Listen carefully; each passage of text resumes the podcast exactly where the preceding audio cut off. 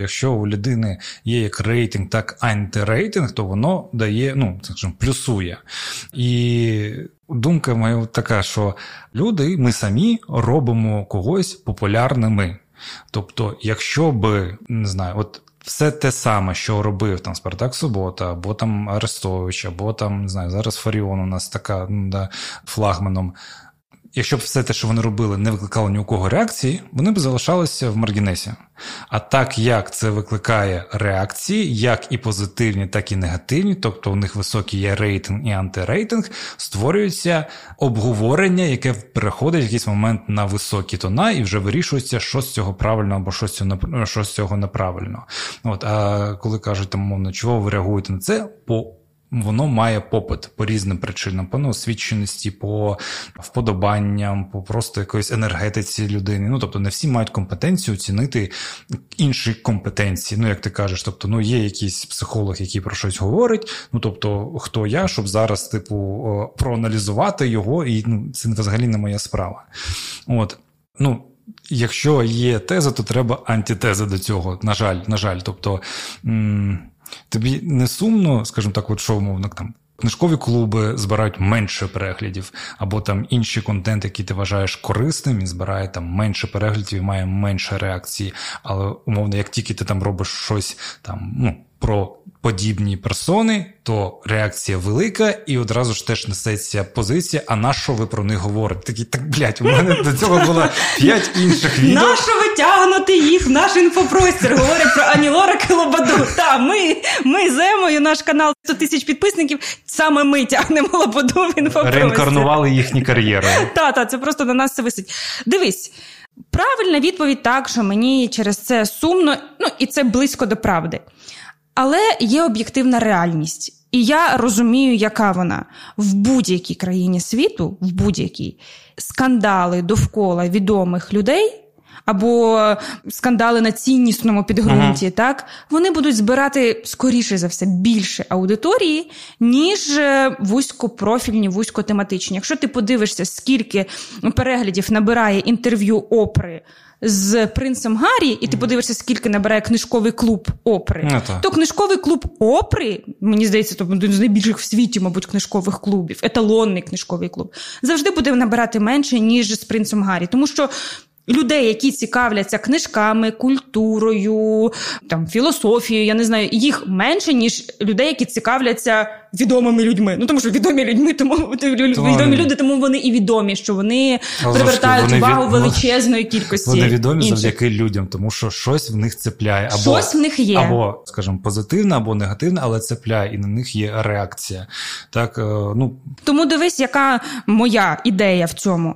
Ми будемо далі обговорювати речі, через які нам палає. Реально, от якщо якийсь сексистський скандал, якщо якийсь буде виходити і розповідати, що у жінці в матці живе сатана, то ми не будемо проходити по все тільки тому, що нас звинуватять в хайпі. Але завжди поруч з цим контентом буде книжковий клуб, буде випуск, як ми нещодавно зробили про українців, яких би ми мали знати, але не знаємо через тоталітарну російську машину, яка просто стирала, видирала їхні імена імена із самої тканини історії, самої тканини нашого суспільства. Звісно, що цей випуск і поруч не стояв по переглядах з Арестовичем, але він там є. І я знаю, що людина, яка прийде на наш канал, можливо, через Арестовича, є шанс, що вона побачить і цей випуск. Є шанс, що вона побачить і книжковий клуб, і приєднається. Ми таким чином цю бульбашку розширимо, тому що це дивлячись, чим порівнювати.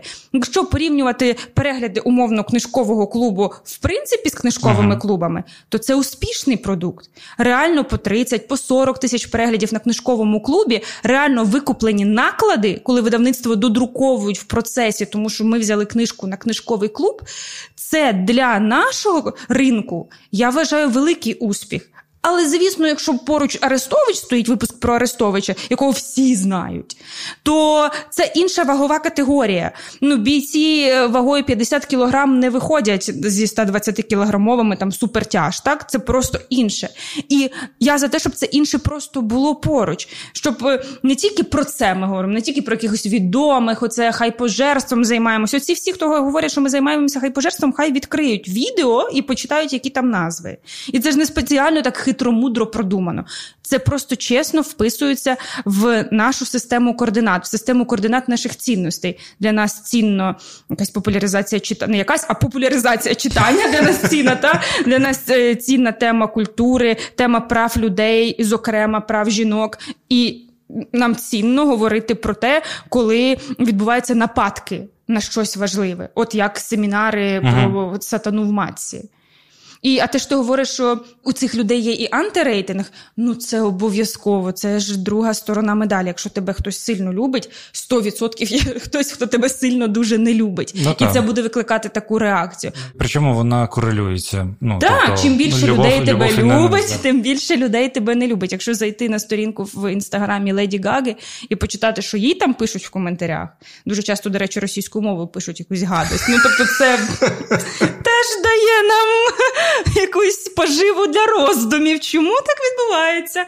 Але там теж е, люди гонять пургу. Ну тобто, немає, немає, я думаю, в світі відомої людини, яка не жере гівно ложкою в цих коментарях. Це така специфіка соцмереж.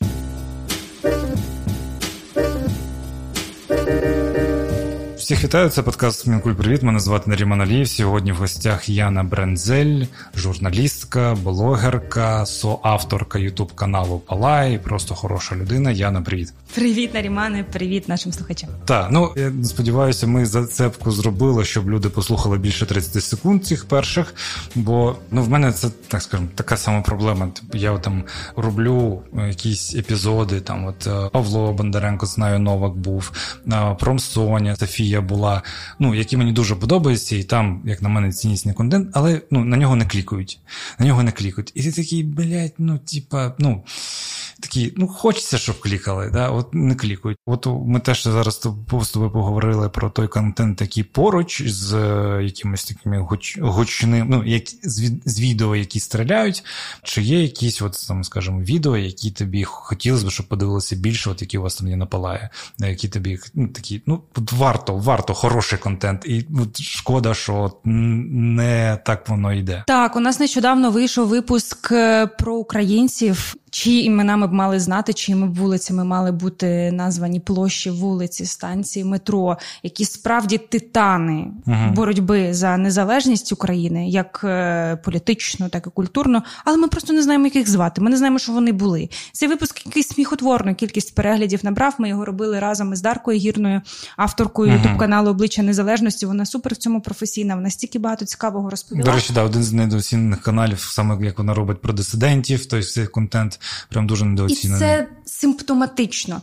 Я розумію, що такий би випуск ніколи не набрав, бо там мільйони, мільйони переглядів. Це не скандальний, це не такий, що прям кетчі, так можливо, одразу. Тому що навіть на прев'юшку, на прев'юшку ти дивишся, ти не знаєш обличчя цих людей, чого тобі на uh-huh. них клікати.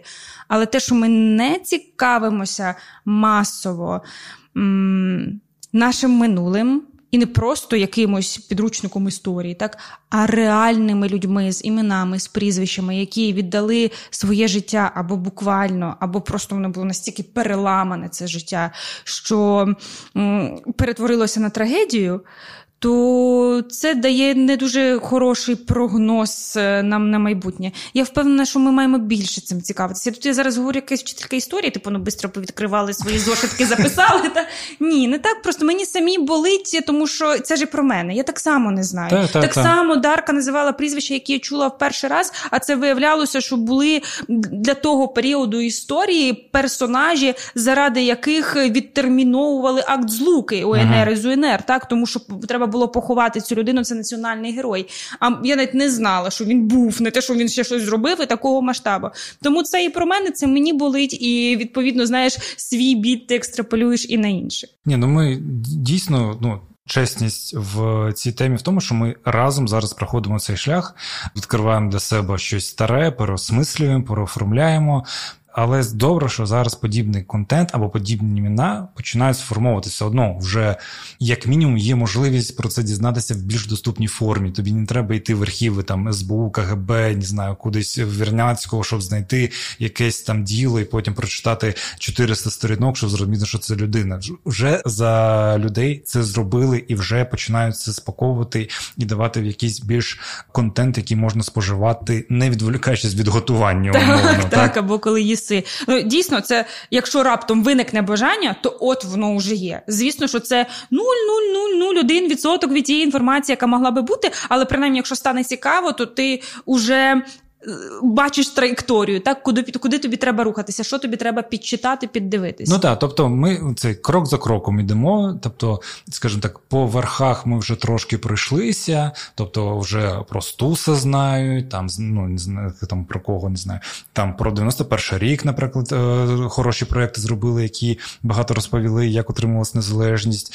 Або там те ж саме, там якась історія без міфів розповідає все, що відбувалось там з УПА, Бандерою, там в 18-му році, там в і ось так потрошки-потрошки сформується якісь уявлення. І далі і ти вже йдеш, ну, в сходинках підіймає, підіймаєшся далі. Це от буквально, коли вже вийде цей епізод, вже напевно в прокаті закінчиться це кіно Іван і Марта. Так, я дуже хочу подивитися. Я ще не бачила, але це прямо у мене must-must. Так, от воно 16-го буде в прокаті, тому що там трапилось трабли з продюсерами, які не отримали документи. От 16-го вийде, але із-за того, що пересунули на два тижні, ну скоріш за все, воно знову ну.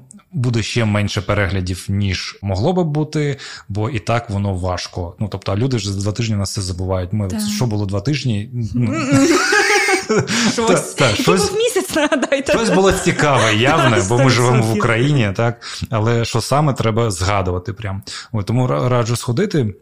Я встиг подивитися на презентації, і е, ну, ім'я Іван Дзюба, наприклад, я знав. Так, да? я тобто, теж знала. Так. Але чи багато я знав безпосередньо про Івана Дзюбу? Ні. Чи читав я колись Івана Дзюбу? Теж ні. І там пару фраз, які для мене дуже кетчі, дуже цікаві. Тобто там більше від е, імені його дружини Марти розповідається. Я думаю, це по причині, що пану Дзюбі вже на той момент було 90 і більше років, і йому просто важко було говорити, хоча пару хороших синхронів з ними теж було. І хтось хтось ще коментуючи, цитував, здається, Ліну Костенко, яка описувала, що таке ці шістдесятники. Тобто, це не ті герої, які вставали амбразурою, тобто це митці, художники, там письменники, актори, режисери, у яких просто була совість. І умовно, е, Іван Дзюба, коли в 65-му році на сцені е, кінотеатр України, якого вже більше не існує на прем'єрі, тіні забутих предків вийшов зачитувати листа проти репресованих проти радянської влади, яка репресує людей, просто зачитуючи, він робить. Акт совісний, вперш за все, не той, напевно, який би він би хотів би. Я не думаю, що ці люди хотіли сидіти в тюрмах. Я не думаю, що ці люди хотіли би вмирати. Я не думаю, що ці люди хотіли би не бути реалізованими. Але у них просто була совість. І як важливо, і і зараз на цих когорті невеликих людей, у яких просто була совість, тримається велика частина, скажімо так, міфобудування України. І що ну, я просто прийшов до думки, що навіть маленький подібний крок, коли нема надії насправді на перспективу і на майбутнє може стати величезним. Тобто, це такі жертви, які ну ну неможливо було тоді там не знаю розвалити радянський союз, але можливо було підважити і і підкреслити, що це неправильно, нормально, на що потім будуть спиратися їхні діти або умовні інші покоління, які не жили ніколи не при радянському союзі або Російської імперії, але їм було б на що спиратися. Я думаю, що просто це був вчинок, е, який ти не можеш не зробити, коли ти розумієш, що промовчавши ти просто не зможеш більше дивитися в дзеркало. Там буде інша людина, з якою ти не знайомий. Це моя улюблена фраза із лісової пісні Лесі ага. Українки до себе своїм життям дорівнятись. Вона говорить про Лукаша, що ти не зміг своїм життям до себе дорівнятись.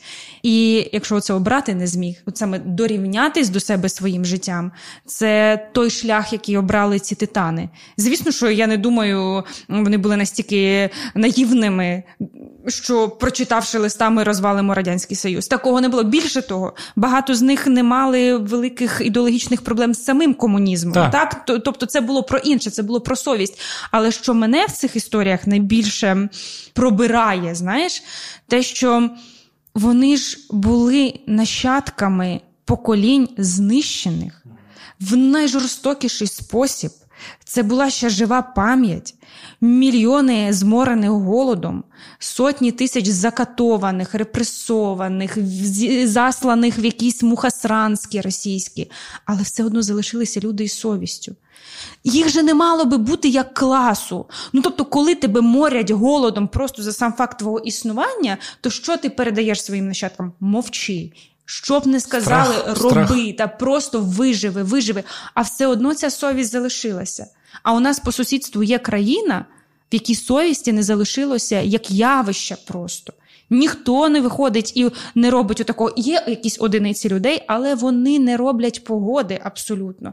В нашій країні, по якій Радянський Союз, а перед тим імперія проїхалася небаченим катком, люди із совістю лишилися. А в країні, де ці утиски були набагато меншими, угу. Чомусь відсоток совісних стрімко наближається до нуля. Я би трошки по-іншому на це зглянув би. Тобто, чи є совісні люди якісь в Росії? Я думаю, що є. Є точно. Так. так. Я про те, що. Це, по-перше, це не наша робота перевиховувати росіян, або це їхня робота домашня. Я завжди кажу там про цю російську культуру, що ми можемо прийняти російську культуру без проблем, але вона має бути переосмислена. І переосмислена не нами. Не наша задача вичищувати, переосмислювати, показувати, в чому проблеми. Тобто ми це робимо зараз для себе, щоб, скажімо так, наших співгромадян від цього відчепити. Але ми не будемо її перебудовувати, ми не будемо перебудовувати їх кордон. Це домашня робота росіян, і вони мають не займатися. Коли вони це зроблять, не знаю, коли вони зупинять війну, не знаю, Путін помре, вони стануть демократичним, переосмислять свою літературу, вся хуйня. Welcome, блядь, да? Ну, це так... Ми не доживемо до того. Ну, умовно, знаєш, типу, коли типу, простіть росіян, нехай вони хоча б для початку попросять цього пробачення. Да? Ну, тобто, чи може з цього совісно в Росії щось вирости? Ну, може, в поколіннях щось може. Я не знаю. Типу, це, але це знову ж таки не наша історія, це історія їхньої країни. У нас зараз тут зовсім інша історія, і те, що ми стикаємося з Росією. І в тому плані, ти ти правильно кажеш, що це зморені люди, які мали совість, і але про те, що насправді оця маленька когорта, ну тобто людей, у яких була совість, насправді із них може вирости потім, скажімо так, Ну, нація груба. А тому, що вони передають ідею. Ось вони, знаєш, як не дають статися в цьому організмі нації тромбу, угу. через який потім нація помирає. Вони все одно цей кровоток культури, кровоток ідентичності, самосвідомості, вони його забезпечують інколи своїм життям просто. Але завдяки ним зберіглась пам'ять про розстріляне відродження, завдяки митцям розстріляного відродження, про попередні покоління зберігалася пам'ять, завдяки громаді, про світі зберігалася взагалі пам'ять про ще давнішу історію. І завдяки одиницям людей, це ж не мільйони так, на площах, так, так. так одиницям людей, десяткам, можливо, зберігся сам кровотік, але суть в тому, що в організмі судини ж вони тоненькі, умовно кажучи, ну, так, так? але саме завдяки ним все тіло може існувати. І, і заслуга цих людей дзюби, стуса, світличного, можемо далі, далі, далі перераховувати в тому, що вони зберегли кровотік. Так, на яким на які ми зараз справимося, це основне. Тобто те, що ми робимо. Ось я би там, скажімо так, повернувся більш в твоє дитинство. Ну, я знаю, що ти Запоріжжя, yeah. ти про це розповідаєш.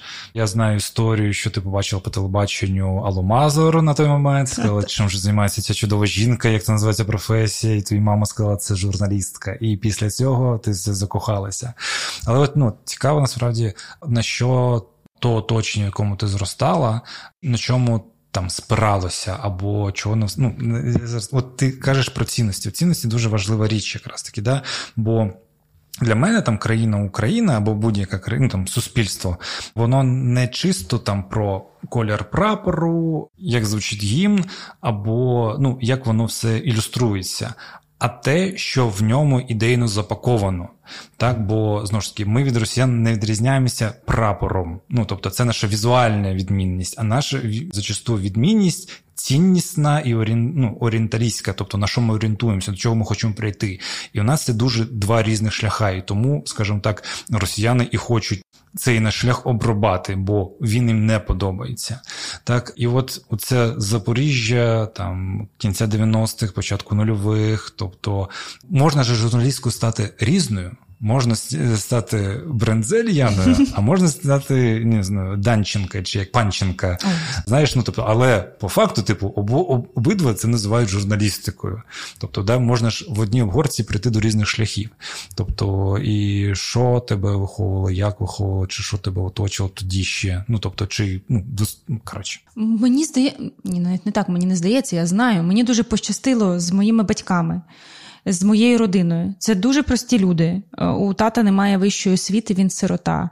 Е, мама все життя працює вчителькою музики в дитячому садочку. Бабуся і дідусь працювали на заводі. Тобто це не якась інтелігентна родина, просякнута культурою читання, ходіння в театр. Ні, дуже проста, дуже проста родина. Але мій батько якось, знаєш, природньо не знаю звідки увібрав, просто він зроблений з тих самих цінностей, які я зараз транслюю. З самого маличку, коли тато мене за ручку водив через е, такий дерев'яний місточок до нашого дому, ці прогулянки, дороги супроводжувалися тим, що ти маєш мати завжди свою власну думку. Ага. Не звертай уваги, що вони говорять, ти ж знаєш, що ти маєш робити. Ти все можеш. Немає ніяких обмежень в навчанні, ким ти маєш стати завжди абсолютно підтримуюча позиція мами і тата в тому, що ми тебе підтримуємо в будь-якому твоєму виборі. Можливо, тому що у них не було якихось там карколомних кар'єр, і вони не знають, що працювати лікарем дуже поважно, будеш багато заробляти. Знаєш, типу не вбудовано їм це в голову. Вони були династійність. Якась династійність. Ні, цього немає. Вони ким хочеш, тим будеш. Хочеш на журфак, поїдемо на журфак. Коли я намагалася в Київ вступити, мама у нас тоді були прям великі проблеми з грошима. Мама продала своє золото, там два кільця якихось золотих сережки для того, щоб повести мене в Київ на вступ. Ага. І я не вступила в Київ, але тим не менше, Ти мама домов. Я спробувала завдяки моїй мамі і татові, які сказали: добре, ми у нас нічого немає, просто капзда, це 2008 рік. У папи прогорів бізнес. Ну тобто пф, жах. Мама продала свої свої кільце і кулончики, пам'ятаю, красивий такий був золотий, для того, щоб мене повести в Київ. І Оця просто любов, підтримка не насичена якоюсь там літературою, культурою. Ні, це класно, коли таке є в родині. У мене такого не було, але тим не менше було безумовне бажання батьків бути поруч і допомогти в тому, в чому вони можуть, на своєму рівні. Mm. Тато купував мені древа познання, ну це російською мовою. Як я дізналася від наших підписників, що воно було українською мовою. Але ну, у нас в Запоріжжі мені принаймні купували російською. Я оці колекціонувала ці древа познання, і просто це обов'язково папа ще перевіряв, чи я його читаю, тому що ну, я мала багато читати читати. У нього було переконання і є, що треба багато читати, щоб бути розумною. І так сталося, що мені це сподобалося читання. Тобто я вже змогла на їхніх плечах будувати себе. Угу. Якби була інша Ситуація, нехай би вони були суперпрофесорами, суперуніверситетів, але без оцієї підтримки, без готовності завжди бути поруч, я впевнена, що я була б іншою людиною. Мене максимально оберігали від якихось там дворових тусовок. Знаєш, mm. я дуже ображалася на батьків, коли мені подобається мальчик Дініс з Бородінського, а мені не можна туди їхати, тому що вдома в сім часов треба бути. Я дуже ображалася, що там якісь мої друзі могли тусуватися, а я уроки в університет. Я не знаю знаю, якби я поїхала до мальчика Дениса, може я б так само була би сьогодні тут. Може, в тебе але... зараз двушка на Бородінському ну, була? Ну, двушка на Бородінському вже там була. Але ні, тобто, все було так на навчання максимально побудоване, але з якимось іншим характером людині це може б здавалося тиранічним. Та? Тобто, ну реально батьки дуже дисципліна вибудовувалася. Але з моїм характером це було норм. Ну тобто, мені подобалося навчатися, мені це завжди легко давалося. Я знала, чого я хочу. Знову ж таки, це просто ну, якось так склалося. Нічого для того не робилося, щоб я хотіла стати журналісткою. Просто так склалося. Я завжди думаю, чи це благо, чи навпаки втрата, тому що я ніколи себе не бачила в чомусь іншому. Може, я б там прекрасно чимось не, не знаю бачиш, я не можу придумати, чим ще Ні, я ну, бачите, тебе тепер ютуб канал є. Ну, тобто, це, ну, це, це суміжні, суміжні, суміжні, да, суміжні професії. Знаєш, так може я була б ну, пекаркою, але б я не була, бо в мене руки з жопи. А, а, а скажи, оце є бажання щось руками навчитись робити безпосередньо. Та руки з жопи. Ну, а так бажаю, знаєш, от, от це є бідна. Це от я дуже розумію твою історію, тому що в мене це воно дуже схоже. Я Прийшов е, після побачення. У мене було перше останнє побачення з однією дівчиною, яка мені це був знаєш, там квітень 11 класу, вже там кінець. Mm-hmm. І вона каже: Я їду поступати в Київ на Глієра, на оперну співачку. І я такий. А я їду на режисера поступати в Київ. Вона така, дай, я такий, дай, бля. От, і, да, да, да. І я приходжу от, е, ввечері додому і кажу батькам: типу, я хочу поступати на режисера. Вона на мене так подивилася, говорить: ну добре, окей. І вони зробили все, щоб я там реалізувався. От мама мене так само повезла в Київ. Всі знали мою маму, ніхто мене не знав. Ось тут, от, скажімо, на Ярвалу е, театральний корпус Карпенко Карого. Всі знали мою маму. Я заходив в кабінет, мені питали, хто ти. І я говорю, там такий-то такий. Хто? Я такий, «Е, син Гульджіян. А, понял. Ось, іменно так це було. Я не поступив в Київ. Я повернувся в Крим, поступив там на менеджмент в е, Сімферополі, і мені приходить там лист щастя з іншого ПВНЗ приватного вузу, які ну, тобто вони позбирали всі контакти людей, які не поступили, mm-hmm. і комерційно хоч поступай до нас. І я на це так подивився, такі, та що це за ерунда, туди-сюди. І мені батьки сказали: ну, типа, якщо ти хочеш цим займатися, їдь і вчися там. Через рік поступиш в Карпенка, куди захочеш, поступиш. Типу, да? Не сподобається, повертаєшся в Крим. Крим. Ну, типу, взагалі нема проблем. Але через рік ти вже не поїдеш. Ну, типу, у тебе це бажання зникне. І я поїхав, поступив. Через пару років я сильно розчарувався, і я пам'ятаю цю розмову з батьками. І я їм кажу: а на що ви мене відпустили? Блять, це ж єрунда, куди? Пересрали жизнь. Да. Е, на що мені е, мама сказала дуже просту фразу: Говорить, ну, якщо б ми не дали тобі можливість спробувати, ти потім би все життя нас би в цьому звинувачував. Говорить, не подобається, кидай, повертайся, поступай куди хочеш, типу, знову ж таки, it's okay. Те ж саме там деревопозання, те, що ти розповідаєш. Щоб було інкліше та просто. Такі підшивочки у мене. Так, да, да, у мене таких штук не було, але вже коли я поступив в університет, ну тобто вже четвертий, це да, четвертий курс був. Кінець третього. Кінець третього, там криза, не криза, оця студентська. І я почав сам знімати якісь там невеликі відео, і батько мені говорить, так давай тобі камеру куплю. Я такий, ну та, якою хочу, коштує дорого. Він такий, ну порахуй, скільки вона коштує. Я порахував, і вийшла ну, немаленька сума там для нашої сім'ї. Тобто у нас не було ніколи, щоб ми там бідували, але ну, ми завжди здали рахунок своїх грошей. Він каже: ну дивись, тобі Точно потрібна ця камера? Я говорю, точно. Говорить, я тобі придбаю, якщо вона тобі піде на користь. Він такий, піде. І на ту фотокамеру Canon 5D Mark II я відзняв всі свої короткі метри, і там останні, з яким я їздив на Берлінале. Ну тобто вона окупила себе максимально.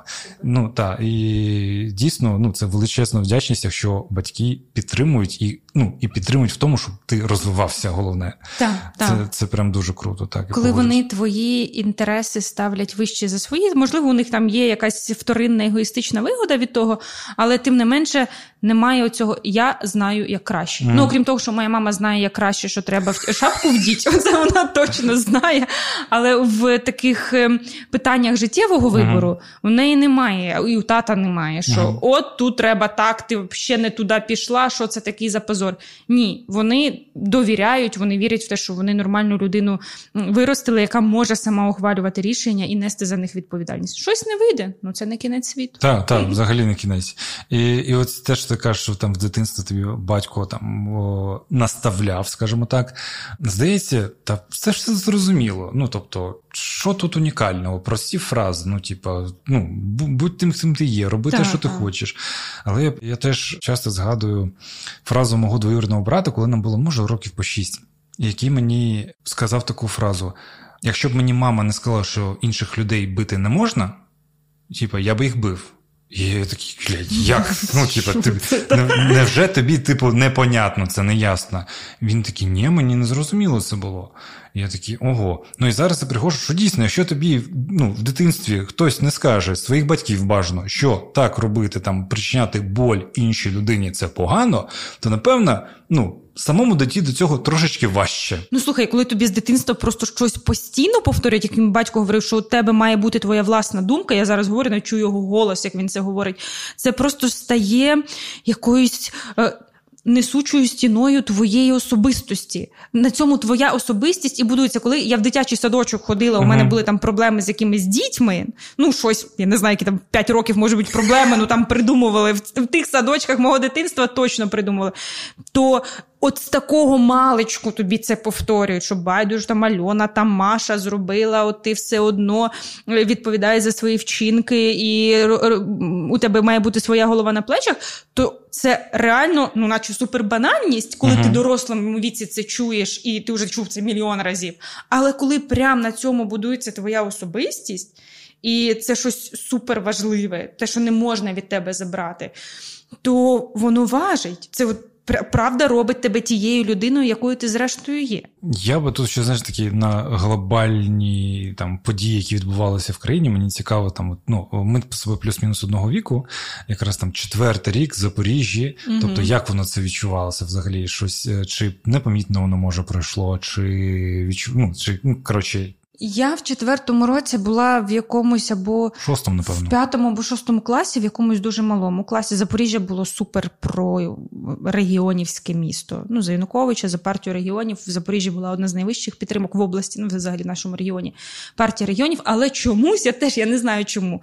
Наша родина ніколи не голосувала за Януковича. І я І пам... тому ми тут. Де він? От ну я якось так склалося. Пам'ятаєш, там в 10-му році, чи коли це гамно в 10-му році прийшло та, до влади президентської, то там щось якісь були вагання у моїх батьків голосувати за Януковича чи не голосувати. Але я там такий лікбез влаштувала, що просто не дай Бог. Я, я думаю, там антирейтинг Тимошенко більше грав. Так, там вони не хотіли голосувати за Тимошенко, але я там просто боролася, щоб головне не за Януковича. А в четвертому році я пам'ятаю, що я е, знайшла помаранчевий шарф, угу. і я співала разом на багато на парті в школі.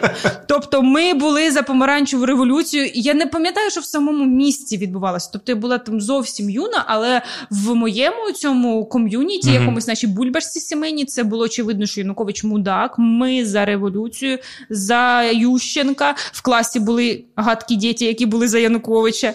І я там з ними просто політичні батли влаштовувала. Ти що там, не дай Боже, було мені за Януковича, щоб хтось е, відкрив рота.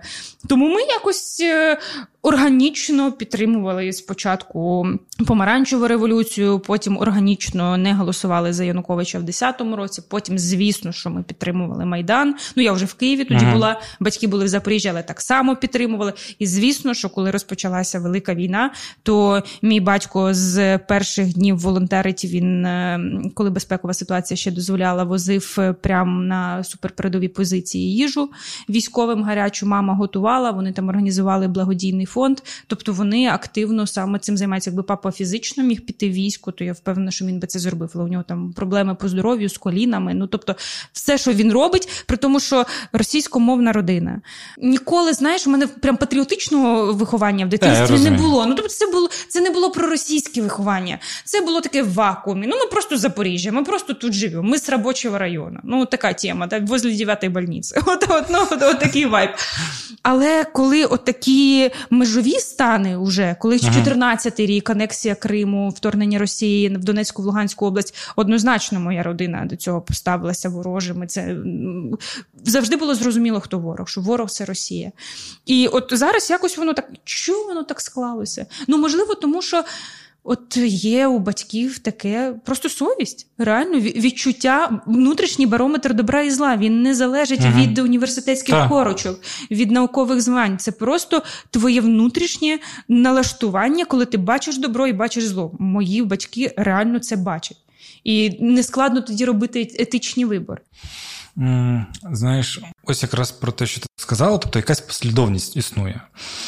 І Мені завжди зручніше, скажімо так, або корисніше, я намагаюся орієнтуватися на людей, які трошечки попереду на мене. Хоч я їх може до кінця не розумію, але як мінімум звертати на них увагу, от кажу, певні орієнтири. Бо, ну, типу, я все одно якийсь там шлях проходив швидше, ніж там більшість людей, там по приходу на українську мову, якось розуміння туди-сюди. Але в мене там є особиста історія. От ми з Глібом Стрижко на минулому подкасті про це говорили, що ну, він там в 11 класі був в 14 році, і, але в нього там брат рідний військовий, відчим військовий. Для нього це було особистісно. Тобто він розумів, тобто він був на першому похованні в Полтаві, першого загиблого в, в АТО. У мене у мене була окупація Криму, так ну тобто окупація дому. Для багатьох людей це ну тобто особистісно їх не зачепили, тому вони могли може це якось пройти. Але коли ти вже розумієш, що тебе зачіпає, то Ну, от цей пошук орієнтирів. Ти починаєш шукати ці орієнтири. І намагаєшся шукати орієнтири, які якраз в той момент, коли про це ти не думав, вже про це думали. Да, І ти думаєш, що ну, де якийсь там шлях розвитку. І мене щиро дивують люди, які, ну, такі, ні, ну так, я проїбався, ну всі ми люди. Ну, я вибачте, вибачте, що да, вибачте, що російською прийшов. Е, ну, Вони зазвичай так і говорять. Ну, ну, типа, і ну, далі дивитися не не намагаються. Тобто, да, тобто цей, е, у мене класична ця історія про я один раз необачно написав про Спотінькова, це ще в минулому році було, і там він набрав якісь, блядь, 50 тисяч лайків. Ну, щось, от, ну, угу. прям. Це цей банкір російський? Так, так, так, так, коли він щось, типу, там переосознав. Я просто зайшов в Твіттер і знайшов там буквально там за декілька хвилин там 10 його твітів з ключовими словами Україна, Крим, типу, і там хахли, ну, типу, весь комплект, весь mm-hmm. комплект. Єдиний момент меседж був, що ну, майте до себе повагу. Тобто, якщо якийсь хуй з гори з Росії, який вас облівав говном, куди хуй вас не ставив, типу через 10 років, там не знаю, під кінець своєї життя, ну, хоч він не хворіє, щось переосмислив, ну хуй з ним, ну відверто. Ну тобто, майте до себе повагу. Типу, це ось знаєш, от. Е, це Хтось сказав добре слово. Слухай, ну зараз мене просто вкурлюють оці заголовки. Українська співачка до сліз розчулила Аллу Пугачову. Та мені посрати, там взяли Пугачова. Максим Галкін висловився. Молодець, 7-4 тобі 5. Я не знаю, ну що мені, чого ви мені, українські медіа, про це пишете? Ну, бачиш, це хибні орієнтири. Так, але ну ти ж знаєш наших українських медіа, що вони орієнтуються на те, що люди читають. А це люди читають. Ну не пропаде сайт ТСН.ЮА з мільйонними переглядами без новини про те, що Алла Пугачова всралася. Ну серйозно. От Яна, ти щиро віриш, що сайт tsn.ua, якщо виокремити звідти всі ті новини, які, скажімо так, оціннісно не дорівнюють ЗМІ, яке має бути передовим, то там будуть мільйонні перегляди.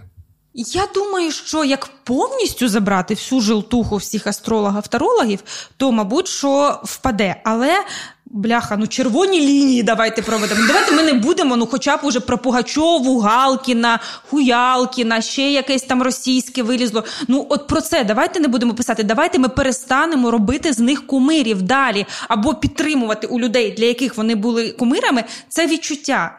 Ну не пропаде. Ну реально не 18 новин зробить цей сайт сьогодні на тему шоу-біз, а 17 не воно не зруйнується. Це в голові просто у людей, які ці верстки затверджують. А У мене ще таке відчуття. Я зараз не виправдовую, звісно, нікого, бо все одно для мене це є паразитизм і некорисний паразитизм, типу, який приносить шкоду, от, який легітимізує багато подібних речей, причому на велику аудиторію. Бо для мене я заходжу в Фейсбук, для мене Фейсбук страшне місце в якому сенсі. Оці рекомендовані пости в Фейсбуці. Навчилася їх виключати. Але їх неможливо виключити. Ну, тобто, там кожен раз нове, кожен раз нове нове, нове. Ти не дивишся там, блядь, 15 тисяч лайків на якісь повні дурні. Але ну тобто, оцей простір, в якому в нас є, якщо із умовного ТСН воно вимкнеться, то воно заліється в якесь інше. Ну, умовно, там труха Україна існує не тому, що там вони такі-такі. Вони просто ну, сіли на поток, який має попит. Якщо вони раптом переосмислять себе, стануть найблять таким ЗМІ, прям ще чистим BBC, там просто говорить, на коліні встане, то в них впаде, впаде все. Ну, от, ну, І ці люди перетікуть просто в іншу штуку. Тобто я от до кінця не розумію, як з цим глобально працювати. Це питання особистого вибору. Звісно, що люди, які хочуть читати про Аллу Пугачову, знайдуть де прочитати. Завжди буде якісь всі ока, угу. якась шлачина буде. Але це про особисту відповідальність, те, що ми з тобою починали. Чому Дзюба виходить і зачитує? Не тому, що він вірить, що таким чином він зруйнує радянський Союз, тому що він не може просто мовчати. От якщо в голові верс е, редактора випускового якогось умовного uh сайту, який постить про Пугачову, буде стояти блок на це, мені байдуже, я зберу на тисячу переглядів менше, але я не дам цього, тому що я відчуваю відповідальність. То воно буде змінюватися. Ми не маленькі люди, що від мене нічого не залежить. Ну не я напишу, так хтось інший напише. Так, ну але вже не 10 напишуть, а 9 напишуть, а потім, може, 8 напишуть. Я не наївна і не думаю, що за один день може все змінитися. Всі люди прокинулися 24 угу. лютого, і до всіх дійшло все. Такого не буває і не буде. Але певний поступ він існує для того, щоб він продовжувався. Люди, особливо ті, які працюють з інформацією, угу. мають переоцінювати і власні установки. Якщо ти в дитинстві співала або співав айсберг в океані, окей, це було з тобою в дитинстві. Це не має зумовлювати весь твій наступний шлях. Люди, які розповідають, що мама співала колискові російською мовою, або що всі в моєму оточенні були, це правда. І це наша травма. Ні, але Людей твій з російщених регіонів. Твій вибір потім що але, співати своїй дитині. Так, але ж ти обираєш далі. Ти не можеш все життя тягти. Оце, ну, у мене так було в дитинстві. Ну, у мене в дитинстві годували манний каші, але чомусь вона ж мені не подобається, я її більше не їм. І все, я можу відмовитися від цього продукту в своєму житті. Так само Яла Пугачова, це манна каша з камочками. Ну, харе її жерти, вже в дитячому садочку піхали, але зараз ти маєш право її не їсти. Ну, дивись, просто я слухав про про деформацію з тобою, і там якраз ти розповідаєш про свій перший досвід в на роботі. Це, це реаліті шоу. Ні, ну да. Типу реаліті шоу, таке шоу. Типу. Так, так, про кримінальні справи. Про кримінальні справи. Ага. Тобто, я просто це про це теж часто розповідаю, що там в своєму минулому. Ну, я йшов на компроміси, на різні компроміси. Ось. І може хтось зараз теж йде на ці компроміси і в майбутньому, там, скажімо, їх переосмислить. Просто той період, от як ти для себе там якісь речі виправдовувала, які там тобі не подобаються, або ну, я не знаю, чи подобалось, воно тобі не подобалось. От оцей там пошуки цих переломних моментів, коли такі: ну ні, я не хочу з цим себе асоціювати надалі. Я хочу робити інші більш якісні вибори там в своєму житті. Такі ключові для мене е, зміни відбулися тільки тоді, коли я цього говна з'їла. Ну тобто, ну, це ну, не тобто треба похавати. Так, та, щоб зрозуміти, що воно воняє, ну треба або ручки туди засунути і на себе подивитися, зробити щось, після чого ти на себе дивишся і думаєш, ні, ні, ні, я з цією людиною не хочу мати нічого спільного. У мене це так працює. Може, є люди, які можуть оцінити там в голові свою ситуацію і зрозуміти, що я туди не піду. Ну зараз у мене так теж є якісь точно речі, які я ніколи в житті не буду робити. А оці зони компромісу бізнесу. Ну, от доводилося мені просто приступити. Та історія, про яку ти говориш, де мені фактично треба було обманювати гостя програми uh-huh. для того, щоб його заманити. Мені воно не подобалось на етапі е, задумування, але тільки зробивши це, я зрозуміла, наскільки це гидко, наскільки я не хочу більше ніколи, будь ласка. Ну, у мене є цей досвід, і я цього не приховую. Це неприємно. Але я це пройшла і зрозуміла, що ніколи знов. Так само, як з українською мовою. Я в публічній е, е, сфері перейшла на українську мову, здається, в 19-му році, коли я зрозуміла, що в сторіс, коли я хочу сказати щось смішне, я переходжу на українську. Ага. Це так гидко, це так мерзенно. Типу, що твоя мова така смішна, тільки отакі шуточки нею шути. Ну, як виявляється, російська теж смішна. Тепер да. Але я тепер розумію, чому я так роблю. А тоді я не розуміла. Просто коли я це побачила збоку і зрозуміла, що я працюю просто в парадигмі якоїсь мюзиклу звірка сердючка і гірших років українського телебачення, типу там 2004 рік, коли ці всі диканьки виходили, що я себе поводжу рівно, так як це якась е, солоха російською пропагандою сконструйована то я зрозуміла, що я так не хочу більше робити. Ну, от бачиш, це зона компромісу, треба просто зайти, впертися лобом. І зрозуміти, що ти так не можеш. Коли почалося повномасштабне вторгнення, мені було супер страшно, і чоловік мене супер переконував, щоб ми виїхали з Києва. І я вже планувала, я вже там котами забирали для того, щоб виїздити. Але я зрозуміла, що я не зможу далі з цією людиною жити, яка свій борг, ну тобто свою роботу в найважливіший час для своєї країни не виконала. Я в жодному разі не засуджую своїх колег, які виїхали. Я просто говорю про свій особистий досвід. Я зробила це з егоїстичних міркувань. Я просто зрозуміла, що я не зможу. От я зараз мене засуне чоловік в цей потяг, я вийду в умовному Тернополі, і це вже не я на брензе, це вже інша людина. Я не хочу з нею знайомитися поки що. І тому я е, обрала залишитися. От отак і був вирішений для мене цей компроміс. Просто відчуттям того, що а далі я не зможу. А от далі я не зможу обманювати гостей для того, щоб їх заманити в студію. Це як знаєш, я зробив дуже погану річ.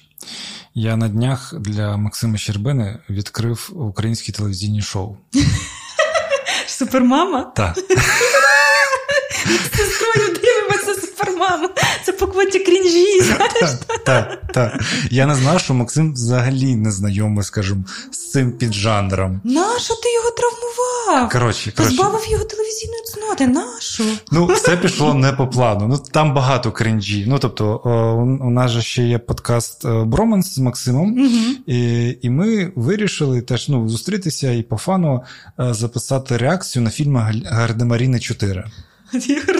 Чекай, є два і три. Так, виявляється, що так. Okay. Це прям, типу, новинка. Я такий, ну давай по фану, чисто для ну, там, патронів запишемо, щоб там повеселитись. І ми, хоч фільм йшов дві години, ми годину ледве просиділи, отак поперемотували. Коротше, ну, прям це було і не смішно, і нічого, просто крін, ну, крінжо, хуйня хуйньою. Ну, прям, ну, Одна назва вже якби Ну, наштовхує але, на знаєш, ідею. але є просто ну, хуйові речі смішні, да, типу, а отут навіть не смішно, типу, не, це настільки хуйня, що не смішно. І потім виявляється, що ми не записали звук. У нас звук не записався, там збилось. І я такий, блін, говорю, ну давай говорю, ну, суперману, маму подивимося. А я до цього один раз, о, от буквально тиждень тому, в перший раз теж подивився супермаму, одну серію, там спитав, що там найхіровіше таке. От. І він такий, ну давай, говорить. Бля, ну, у Максима світ переворачувався в очах. Да, він такий говорить: Наріман, на що це люди роблять? На що тут люди? Тобто, от прям багато-багато питань. Да? Ти кажеш, що теж дивишся. Ну, це приїздить моя сестра, вона зараз у Львові живе. Через е, початок повномасштабної війни вона приїхала із Запоріжжя до Львова. І коли вона приїжджає, у нас от така квота крінжу. Ми беремо якийсь junk food, типу піцу, крабові палички, вона дуже любить. Поля, привіт. І ми оце. Щоб в себе гамно засовувати і ще й дивиться гамно супермаму. І ми просто виганяємося з неї. Ну, звісно ж, це погана передача. Знаєш, в мене є таке правило, яке теж там намагаюся популяризувати, що ну, не можна себе обмежити своє споживання там контенту виключно високоінтелектуальним, корисним, бо це піздець які зусилля, максимальні зусилля, постійні зусилля. Так, хочеться розслаблятися. Кожен шукає там для себе якісь розслаблення. Іноді це розслаблення. Подібного о, штибу. Але в мене є правила. Я маю подивитися хоча б рівнозначну кількість часу, або почитати, або там не знаю, там в Ютубі, або там ну, взагалі зробити щось корисного. І з вільною душею Так. дозволити собі це. Хто слухає, він куль привіт вважається як корисне. Ми тут не говоримо про супермаму. Ні, ми її деконструюємо. Деконструюємо Да, супермаму. да. І так я для себе там легалізую потім подібний контент. Мені здається, що це якась відбувається в цей момент якийсь ресайклінг, знаєш, в голові, коли ти настільки загрузилася там роботою, справами, а тут просто сидиш, як ми з сестрою це називаємо дегроднічаєш. Просто ти їш чіпси, крабові палки, і у тебе оцей мікс чіпсів крабових палок ще по телевізору пре. Ну, це специфічне задоволення там раз на кілька місяців. Воно у нас відбувається. Я думаю, що, до речі, тому ця передача і має супермільйони переглядів, тому що багато людей саме по квоті крінжі дивляться. Ну, я думаю, там декілька категорій людей. Ну, ясно, що є і просто аудиторія якірна. Так, так, якірна, ось е, там крінжа, ті, хто прям серйозно це сприймає, хто просто вмикає телевізор і дивиться все, що йому показує, він не розбирається. От, знаєш, в цьому плані, ну і от з Максимом говорили, ми як, чому взагалі? А я відчуваю, ти самостверджуєшся за рахунок подібного контенту. Ну тобто, коли ти дивишся, от як ти кажеш, про видатних українців і про чиї імена треба знати, ти такий, блядь, ну а я, х- хто? Шо? А я що? Мамина да. царапінка Та, сидю. та. А коли ти дивишся, там, не знаю, якісь пару на мільйон екси або там якісь ну, супермаму, ти такий, ну я та ще нормальна людина. Ну, Так, це справді принцип і секрет успішності цих передач. Чому були дуже успішні кримінальні новини, де вбили, з'їли, закопали? Тому що ти дивишся і думаєш, так у мене все нормально. Ну, мене чувак мій е, пилою не пиляв. Типу, то вже нормальний, класний. І так само і тут ти дивишся, якісь там сімейні драми, один за всіх, ну щось, де вони приходять і розповідають е, просто жахливі речі, як бабушка з'їла внука. Та? То будь-яке середньостатистичне життя у порівнянні з цим буде класним і нормальним. Ну, а у тебе немає відчуття? Я тебе питаю зараз, як людину, яка має дотичність до телебачення, що у телебачення вже нема майбутнього, або, ну, скажімо так, яке місце в світі зараз мають телебачення? Чи залишилось в нього все ж таки інструменти, щоб більш позитивно впливати на людей? Чи вони можуть існувати тільки зараз у форматі, коли можуть нагодовувати е, глядача тільки тим, чим, ну скажімо, що викликає в нього подібні реакції, самостверджування якісь? По-перше, е, з приводу поховання телебачення як того, що вмерло, я з цим не погоджуюся, тому що телебачення втратило перше місце як джерело інформації, як джерело такого інформаційного впливу. Але втративши перше місце, воно опинилося на другому. Знаєш, тобто, це не те, що було мільйон, стало нуль. Ні, телебачення залишається колосом. Просто це величезна машина, в тому числі інформаційного впливу на людей. Більше того, коли люди дивляться Ютуб, вони часто в Ютубі дивляться телебачення. Супермама це ну, продукт так, телеканалу СТБ, який Ні, спочатку кажу, виходить в ефірі на телеканалі СТБ, а потім іде в Ютубі. Я, я саме про е, тип контенту, тому що А тип контенту. Телебачення це дзеркало суспільства багато в чому. Uh-huh. І телебачення це бізнес. Тобто, коли нас говорять, що канали олігархічні, погані, власники впливають на інформаційну політику каналів, для того, щоб канал міг заробляти, він має щось продавати рекламодавцеві, а увагу аудиторії. І канали роблять отакі продукти. Тут мені здається суть в балансі. Якщо у нас є супермама, у нас має бути класний документальний фільм. Але ж його нема по факту? Ну, ти знаєш, е, так, до 2022 до початку повномасштабної війни тяжко було з якимись ціннісними продуктами. Вони були, але я навіть Ні, не ну буду ну, зараз та, розповідати. Тобто це, це було що, подія. Да, що це прям було якось масово. Я знаю, що у нас в новинах вікна новини на СТБ був такий формат, як серіали. Це п'ять сюжетів великих, складних, які протягом тижня йшли на одну mm-hmm. тему. Був про сексуальну освіту, був про корупцію, був. Ем, про те, як Росія Арктику окупувала і там зі свої бази висаджує. Тобто там були складні, класні, ціннісні матеріали, які, звісно, йшли просто в жопу по рейтингах, але тим не менше вони були. І люди, які хотіли побачити, могли побачити. Це не було масовою історією, що показали супермаму, а потім три години показуємо щось освітнє. Але я сподіваюся, що опинившись в такій екзистенційно драматичній точці, в принципі, питання, чи виживе наша держава як така що висновки будуть зроблені у тому числі і медіагрупами, і не стане стільки ж освітнього культурного продукту на телебаченні, як і супермами умовної. Але він з'явиться. Наприклад, плюси зараз роблять ем, з Акімом Галімовим Акіма цей Та, продукт реальна історія. реальна історія. І вони ж його в ефірі будуть показувати на оцей один плюс угу. один Україна, так той, що не в марафоні. У такого проєкту до. 24 лютого 22 року не могло бути, яким робив документальні класні фільми, але на, це було на, теж на як подія. Раз показали і, і на теті здається, і десь показали. Та тут уже з'являється це процес. Ну і плюс телебачення вже зрозуміло, що Ютуб це не ворог, це не те, що щось ми тут, а Ютуб тут окремо. Телебачення максимально інтегрується на різні платформи, uh-huh. і там у нього вже більше простору, що показувати. Це не обов'язково ефірний час, це не треба сітку там робити, верстку перековбашувати. В digital просторі теж може бути більше продукту. Хорошого, якісного. Ну у мене просто відчуття, що телебачення.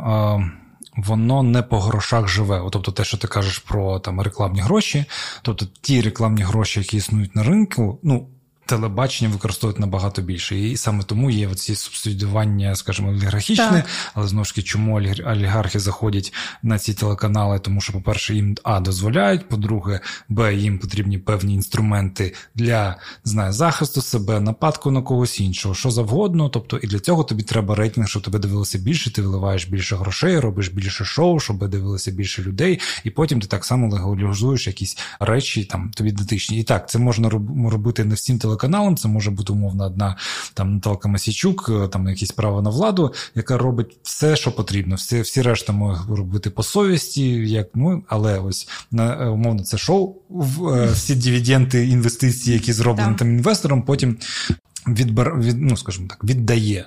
Ось, ну тобто, у мене відчуття, що воно живе просто не по можливостям. Тобто, і ну, у нас занадто багато телебачення, на мій погляд. Так, так. Ну тобто, це якась. Як це було з банками? Я забувся, як це називався. Банкопад? Ну, ну, ну, це так в побуті, але якийсь є термін більш розумний цьому. так? Тобто, якісь Оці медіагрупи, які переформатовуватися, менше каналів, більшої якості, і ну, навіть якість, як на мене, вона зможе зменшитись, але воно буде більш чесним. Тобто, так так і буде. Ну, Сьогодні вийшов е, рейтинг е, НВ 30 найбагатших українців, uh-huh. і там більшість е, втратили колосальні відсотки своїх статків. Залишилося тільки два мільярдери з тих, які завжди там у нас е, були. Відповідно, просто стало менше грошей. Стало менше каналів. Ахметов відмовився від медіагрупи Україна. Так, тобто, вже рахую, що цього немає в тому вигляді, який було до повномасштабної війни. Після повномасштабної війни, після перемоги, ми не знаємо, в якому це відтинку часу відбудеться. Медіаринок теж переформатується. І я впевнена, що залишиться менше каналів. І я сподіваюся, я не знаю, тут, тут знаєш, просто в із категорії сподівань, що ага. буде з'являтися, окрім якихось таких шоу розважальних, ще класний ціннісний продукт. Але як воно буде, в якому ми будемо вигляді, у кого будуть гроші все це фінансувати? Телебачення це капець як дорого. Це просто капець. Так, так, я ж кажу, це дуже дорого. Тому ну як і кіно, по факту. Як і кіно. Тому можливо буде спрощення, буде переход в такі простіші digital формати. Стерненко збирає мільйони переглядів, просто сидячи за столом перед камерою. Йому але не треба але студія. він це робить стабільно. Він це робить стабільно, якісно. Я маю на увазі, що йому не треба для цього гример, студія, 18 е, режисерів, е, освітлення спеціальне. Ні, людина виходить, має величезну величезну довіру аудиторії і розповідає, фактично робить кожен день такий міні-випуск новин для своєї аудиторії. Я думаю, що телебаченню теж треба трошки, знаєш. Спроститися. От оцього приглажування волосинок мене це просто страшенно вкурвлює, коли мені заливають голову лаком. Кожного разу. Кожного разу. Кажу, господи, ну буде ця волосинка стирчати. І що? Ну буде інша Яна сидіти, вона буде інакше себе поводити. Та причесали і все. Ну ні, не треба довкола робити якісь е, оці соціальні танці. Отут так сісти, тут так світло поправити. Ну, Має бути якась е, базова вимога до картинки, щоб це було нормально. Ну, хоча Але оце, господи, заливати, затушовувати то обличчя. Ну нащо? Ну от я так само я думаю в цілому і про кінематограф. Для мене все ж таки, от якісь такі ну, не знаю, називаємо це блогінг, Ютуб, більш чесний в якому сенсі. Ти там робиш контент. Чому знову ж таки, там, чому я роблю в аудіо? Бо це дешевше, це простіше і це більш комфортніше. Тобто, е, якщо треба відео, мені потрібно три камери, мені потрібна студія, мені теж потрібно трошки краще виглядати, ніж я виглядаю на записах, а це ніхто не бачить. знаєш. Тобто, Але я розумію, що на умовних подкастах додаткової цінності в тому, щоб мене там або о, гостю там бачили аудиторії, воно не дасть. Тобто, якщо ну там артикуляція, голос насправді все передає, уявляйте, просто imagination. Так, і при цьому. Є якась більш-менш чесна процедура в монетизації, якщо там їх декілька, звісно, там це перегляди, там як тобі YouTube щось насипає, якісь там 20 баксів, ти там робиш якісь платформи для підтримки. Якщо аудиторія хоче, щоб це виходило, воно там інвестує, якісь робить свої інвестиції там в тебе або в інших, щоб це інвестувало. Якщо ні того, ні нічого немає, то ти просто в якийсь момент перестаєш це робити. Хоча ми теж скажімо, цей український Ютуб вирос на титанах, які без так. нічого це робили, так. працювали на інших трьом трьох роботах. Так і ми насправді дуже сильно вдячні. Артеме, привіт тобі. Я абсолютно тут плюсую. Так, е, я так нагадаю е, вскользь, що в нас є Patreon та Байміакаф. Якщо ви хочете, щоб цей проєкт існував, продовжував виходити, ви можете підтримати. Там є додаткові контенти різні, які вам можуть бути цікаві. І взагалі просто велкам доєднатись до спільноти. Але ще нагадаю, що ми почали, скажімо так, на стабільній основі промотувати діяльність волонтерів Павла Бондаренка та Ная Новак, з ким в нас є, у мене є епізод окремий.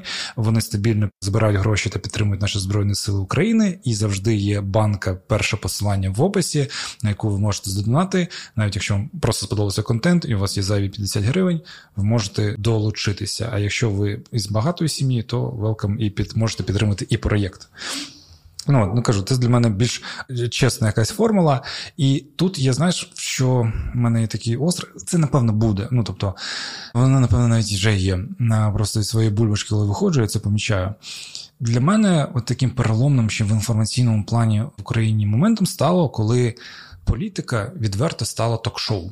Угу. Тобто, я думаю, і ти дивилася там Савіка Шустера. Безумовно. Так, тобто, це як якийсь мультик, не знаю, там аля 80-х років американський, там Джей Джей Джо, я не пам'ятаю. Ну, коротше, я не знаю. Ну в чому сенс, що є типу, поганець, є хороші, і вони кожну серію стріляються одне одного всі, але жодного разу вони одне одного не навіть не поранили. Нікого не вбивають, нічого не змінюється. Просто є от антагоніст, є протагоніст. І вони кожну серію деруться, б'ються, щось намагаються змінити в цьому світі, хтось захопити, хтось його врятувати. Нічого не відбувається. Ну тобто, просто поганець не не зміг це знищити, але і поганець теж існує. Оцей злий світ існує. І так, такий самий умовний Савік Шустер створив нам Оце два полюси існування, там партію регіонів і там не знаю, нашу Україну потім е, б'ють. Та і де ти кожен тиждень дивився такі, от воно, да, да, правильно. Потім вони мінялися місцями, хтось в опозиції, хтось в владі, і, блядь, те ж саме. Тепер опозиційні просто поносять е, там про правовладних, правовладний щось пояснюють, що ви не праві, і все це. І нічого не мінялось. Типу, нічого не мінялось. І от коли ми говоримо про якісь там якісні зміни, там контент, який ми робимо. Тобто паразитування навіть на цьому. Ну тобто, я для себе намагаюся відрізняти. Тобто, там, Хоча, от я про що? Вибач за мої довгі підводки, я погано готуюсь. Тому мене і подкаст по дві години. Що там формат палає. Він зараз там множиться. От видно, що ну саме, скажімо, на українські теми він там проявляється у там в різної кількості різних блогерів. Але я помічаю, що якщо чому я там легітимізую для себе там палає, тому що, по-перше, а я бачу інший контент, який корисний. По-друге, я бачу, що за там мовним хуйсосінням Арістовича стоїть певні позиції та цінності, які я розділяю, з якимись з якимись там тезами я можу сперечатися, але це те, що якби я бачу бажання на зміни. Ну, це ж не хуйсосення заради хуйсосення. Ну, просто от, прийшли якусь сказати гадость на відому людину. Ні, це просто відома людина виражає певні позиції, які ми вважаємо неприйнятними і небезпечними. От і я помічаю, скажімо, контент, коли відбувається хуйсосіння заради хуйсосіння. Тобто, незважаючи хто, незважаючи коли, чому, просто якщо там є, скажімо, дві позиції блядь, люди вмикаються і починають генерувати купу контенту, який не має позиції. Ну, чисто, знаєш, типу, така от е, е, жовтух, жовту, жовтуха. Так е, як ти сприймаєш взагалі такі тенденції, чи помічаєш ти подібно, чи я собі повигадував це, я не знаю. ну. Я думаю, по-перше, що важливо сказати, про Савіка Шустера. Це була технологія. Зараз на Суспільному виходить дуже дозовано, через що я страждаю, серіал документальний Мирослави Барчук. Про здається, називається Остання війна про передумови нинішньої ми, ми війни. всі послання залишимо. Просто там вийшло дві серії. Я чекаю, оновлюю кожен день, заходжу, чи з'явилася нова. І в цій другій серії вона розповідала зокрема про феномен Савіка Шустера. Що вони спочатку це зробили в Росії, перетворили політику на дурдом, Блять, на я шоу. Я дивився Соловйова. Це його шоу на рінгі какое-то, де там і найцікавіший персонаж, звісно, знаєш, хто був? То Жириновський чи Соловйов? Жириновський. От вони перетворили це на шлак для того, щоб люди, дивлячись на оце, думали, що це і є політика. Що це так просто якийсь кошкін дом, аруть, деруться. Ну це щось таке, до чого ти точно не хочеш мати жодного стосунку. Ну ні, або типу вони задовільняють, наче що за твої інтереси хтось бореться. Це перший етап, а потім це вироджується в дикий абсурд, і ти розумієш, що о, оце політика. Хай вони там самі, господи, деруться. Ні, це як передачу тільки. Ну, ти дивишся, як умовний е, один за всіх. Тільки в костюмах із галстуками. Ну, в політичному контексті. Не да. Політичному контексті. І вони, росіяни, привезли цю технологію в Україну. Робити те саме, відучувати нас від громадської діяльності, від зацікавленості в політичному процесі, перетворюючи політику на шоу. Бо ти оце дивишся, ти розумієш, що там всі крадуть, немає нікого адекватного, і всіх депутатів треба повісити. Ну, такі висновки ти робиш, подивившись таке класичне савіко-шустерське шоу. Так, не те, що ти можеш впливати, то що ти можеш вступати в комунікацію зі своїм ні, депутатом. Тобі типу. дають це видимість, сидять там люди і типа підтримують так. ні. Але всі розуміють, що це ти. Та не та не розумію. Та ти прикол не розуміє. Це відчуття, наче ти в цьому політичному контексті, іначе ось типу воно працює. Ну тобто, наче Тому хтось що воно в Україні у нас не дійшло до того етапу, ну, можливо, до якого дійшло в Росії. Ідея ну, була ну, це перетворити ну, просто на абсурд. У нас просто влада змінювалася, тому так, напевно. Тому не вдалося. У нас є імунітет від цієї історії.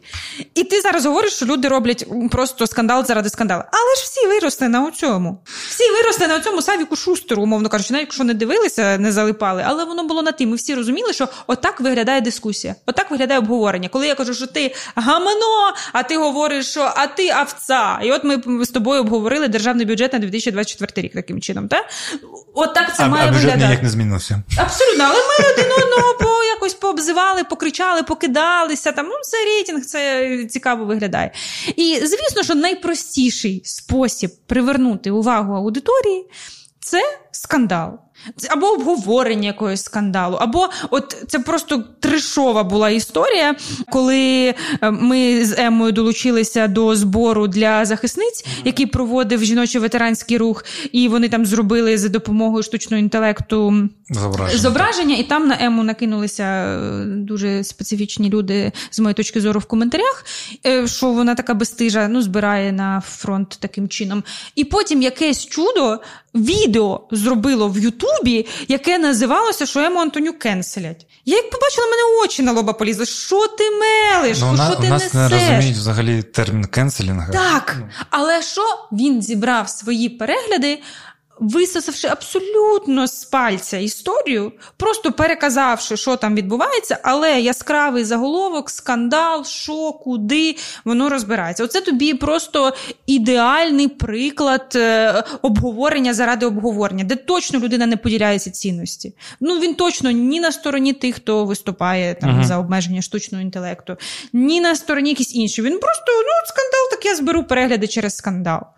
Або як одна дівчина, яка дуже дуже любить аналізувати палає, ну, щастя і здоров'я, все.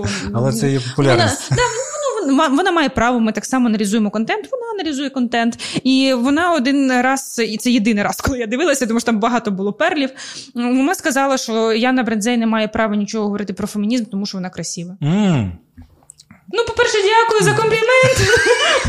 А по-друге, окей. Ну, то так ми матчасть у нас отака, що виявляється, є якісь певні певні ознаки зовнішності, тільки з якими можна говорити про фемінізм, а з якими не можна ну, говорити на, про напев... фемінізм. По такій лозі, напевно, не може представляти кримських татар, тому що він темненький. Не? Абсолютно, ще записався, не зрозуміла на якій підставі. Ну, от людина робить контент, збирає свої перегляди.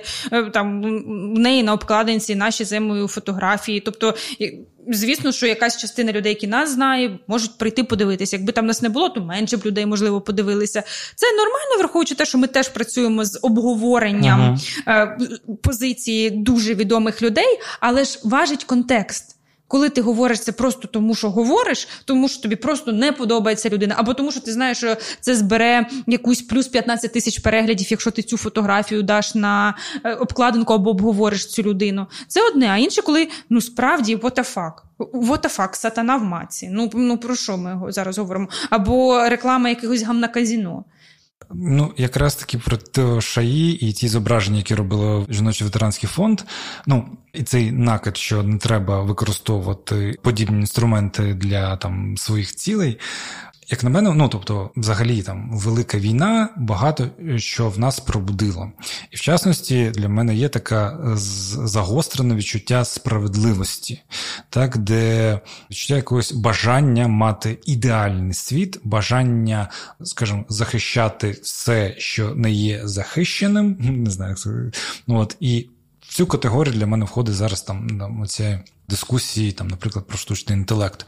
В цьому плані, що ну, ми все одно, там, існуючи в реаліях війни, виставляємо пріоритети для себе завжди.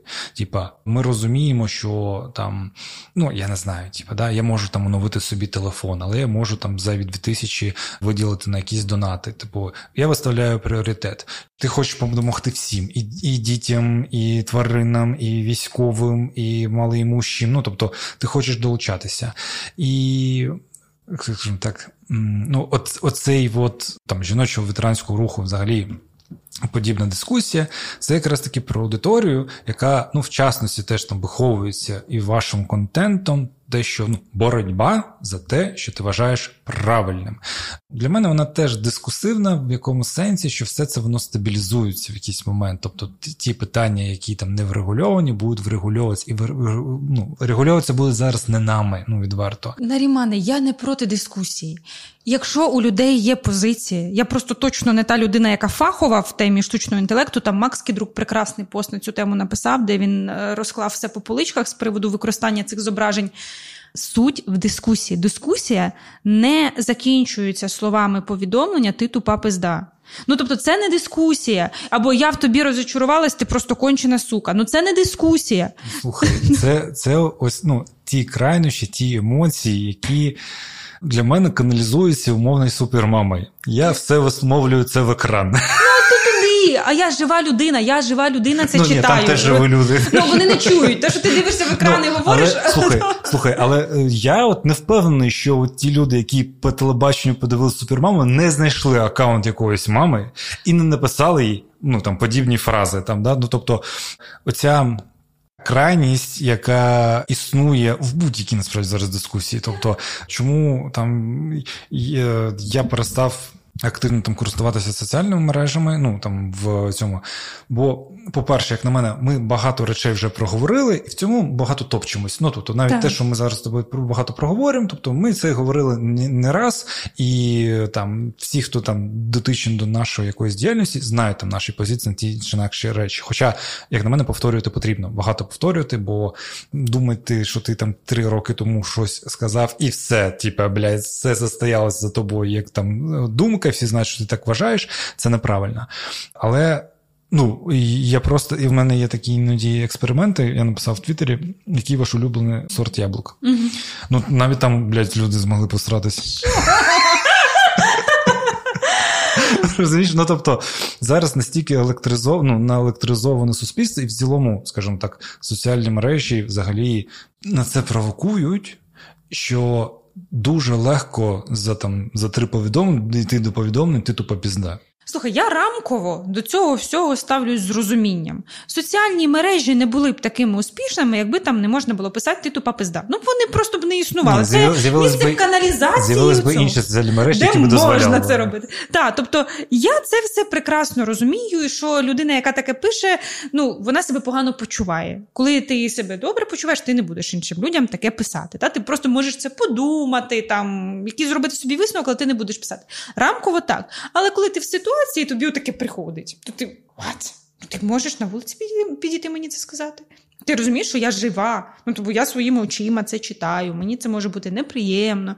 Тобто, і це не про дискусію знову ж таки. Дискусія це інше. Це у мене така позиція, у тебе така позиція, де у нас може бути компроміс, при тому що ми не вирішуємо реально в питанні штучного інтелекту саме з законодавчого якось його врегулювання. Ну, в соцмережах теж, ми не вирішуємо. Це ж теж про якісь вибори, типу використовувати, не використовувати і про це йшла. Так, тобто це в дизайнерській спільноті, можливо, там окремо. Я туди взагалі не лізу. Я маю на увазі сам тон да. дискусії. Дискусія і срач це різне. Це різне. Ну, ти ж, можна ну, ти посратися, ну, ти ж курсі, що можна...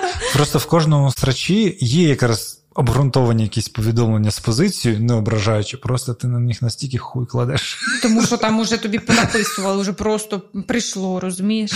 Ну, так, так, от, от так і живемо. Так і живемо, так і живемо, так.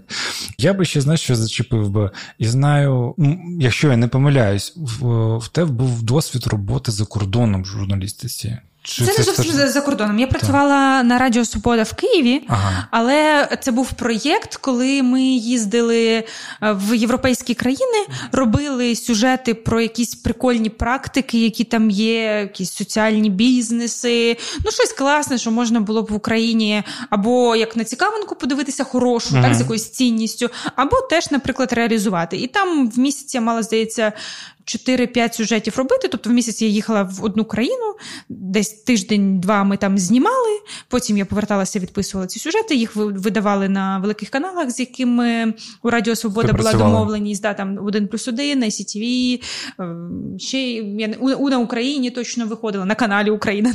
Тут на це до, до, до каналу. І десь я так працювала близько року. Ага. Ну просто може ти некомпетентна в цьому і не можеш там сказати якусь думку. Ну порівняти якось закордонну журналістику, принципи там з нашою, чи, типу, як ти взагалі нам є до чого там іти, або їм є чого в нас повчитися, якщо в тебе є якась думка на цього Ти знаєш, приводу? ця думка у мене сформувалася не тоді, тому що я тоді мало взаємодіяла з uh-huh. журналістами з інших країн. У мене була інша задача. Ця думка у мене сформувалася зараз, uh-huh. коли ми дуже уважно читаємо закордонну пресу, New York Times, там The Times, що написав писало.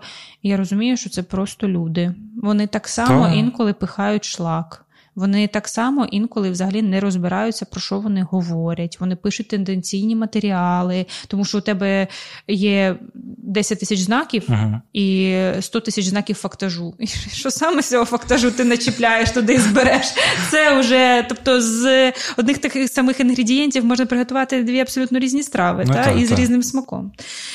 І я зрозуміла, що це просто такі самі люди, як ми. Вони так само дають маху. У них е, краще матеріальне забезпечення часто. Я бачила, коли я працювала на протестах в Каталонії. Uh-huh. Я бачила, як там працюють великі закордонні ЗМІ, що там по 15 продюсерів, ПТС, там що хочеш довкола тебе, і ми з телефоном.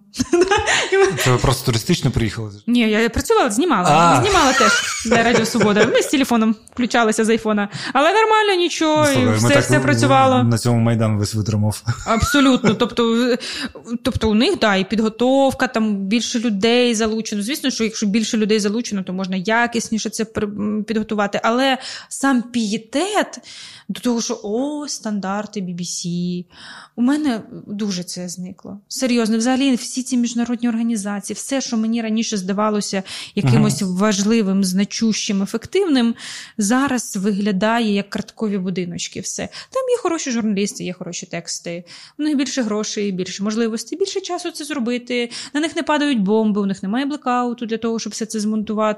Ну і продукт виходить непоганий. Але так, що о Боже, Нью-Йорк Таймс. Ні, ну такого нема. Якраз от про це, що всі ми люди, я би згадав би цю історію з Славенкою Дракуліч, ага. де ти вставила свої, е, свої 5 копійок. От Мені сподобалась потім відокремлена думка е, Ярмоленка, здається, в тому плані, що він говорить: ну, явно М. Ен Аплбаум і Славінка Дракуліч не наші вороги. Так, я читала теж це його допис. Так, угу. це явно вони не наші вороги, ну тобто і робити з них ворогів теж не варто. І от оця штука, що всі вони люди. Я про це ЄС ну, знав ще до цього цієї дискусії, яке викликає питання там, де вона, скажімо так возносить в жертву російського солдата, якого у нас приговорили до довічного ув'язнення за вбивство там чоловіка. Да, вбивство чоловіка. Mm-hmm. Це тобто це доведено через суд, тобто це не якийсь суд лінча, як вона на нього дивилася по телебаченню, як їй було шкода, mm-hmm. як вона порівнює матерів там українського солдата і російського солдата, і що вони умовно в одній позиції. І я до цього якраз там прочитав Кафе Європа, здається, перше чи друге, я не пам'ятаю. І в мене просто таке враження, що, от, по-перше, вона людина. По-друге, мені здається, що вона оце е, зараз буде е, цей, як називається, коли дорослих ти трохи шеймиш. Ейджизм, да. що вона просто для себе дивиться на цього хлопчика і вбачає в нього свого онука.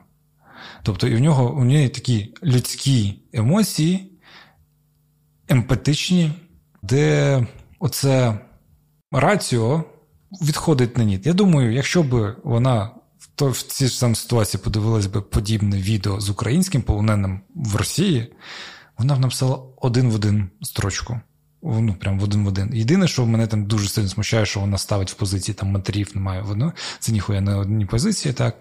Але про це, що ну, на нашому боці дійсно виступають люди, які, по-перше, емпатичні. По-друге, за всю справедливість на світі, і по-третє, які завжди намагаються тримати якийсь баланс.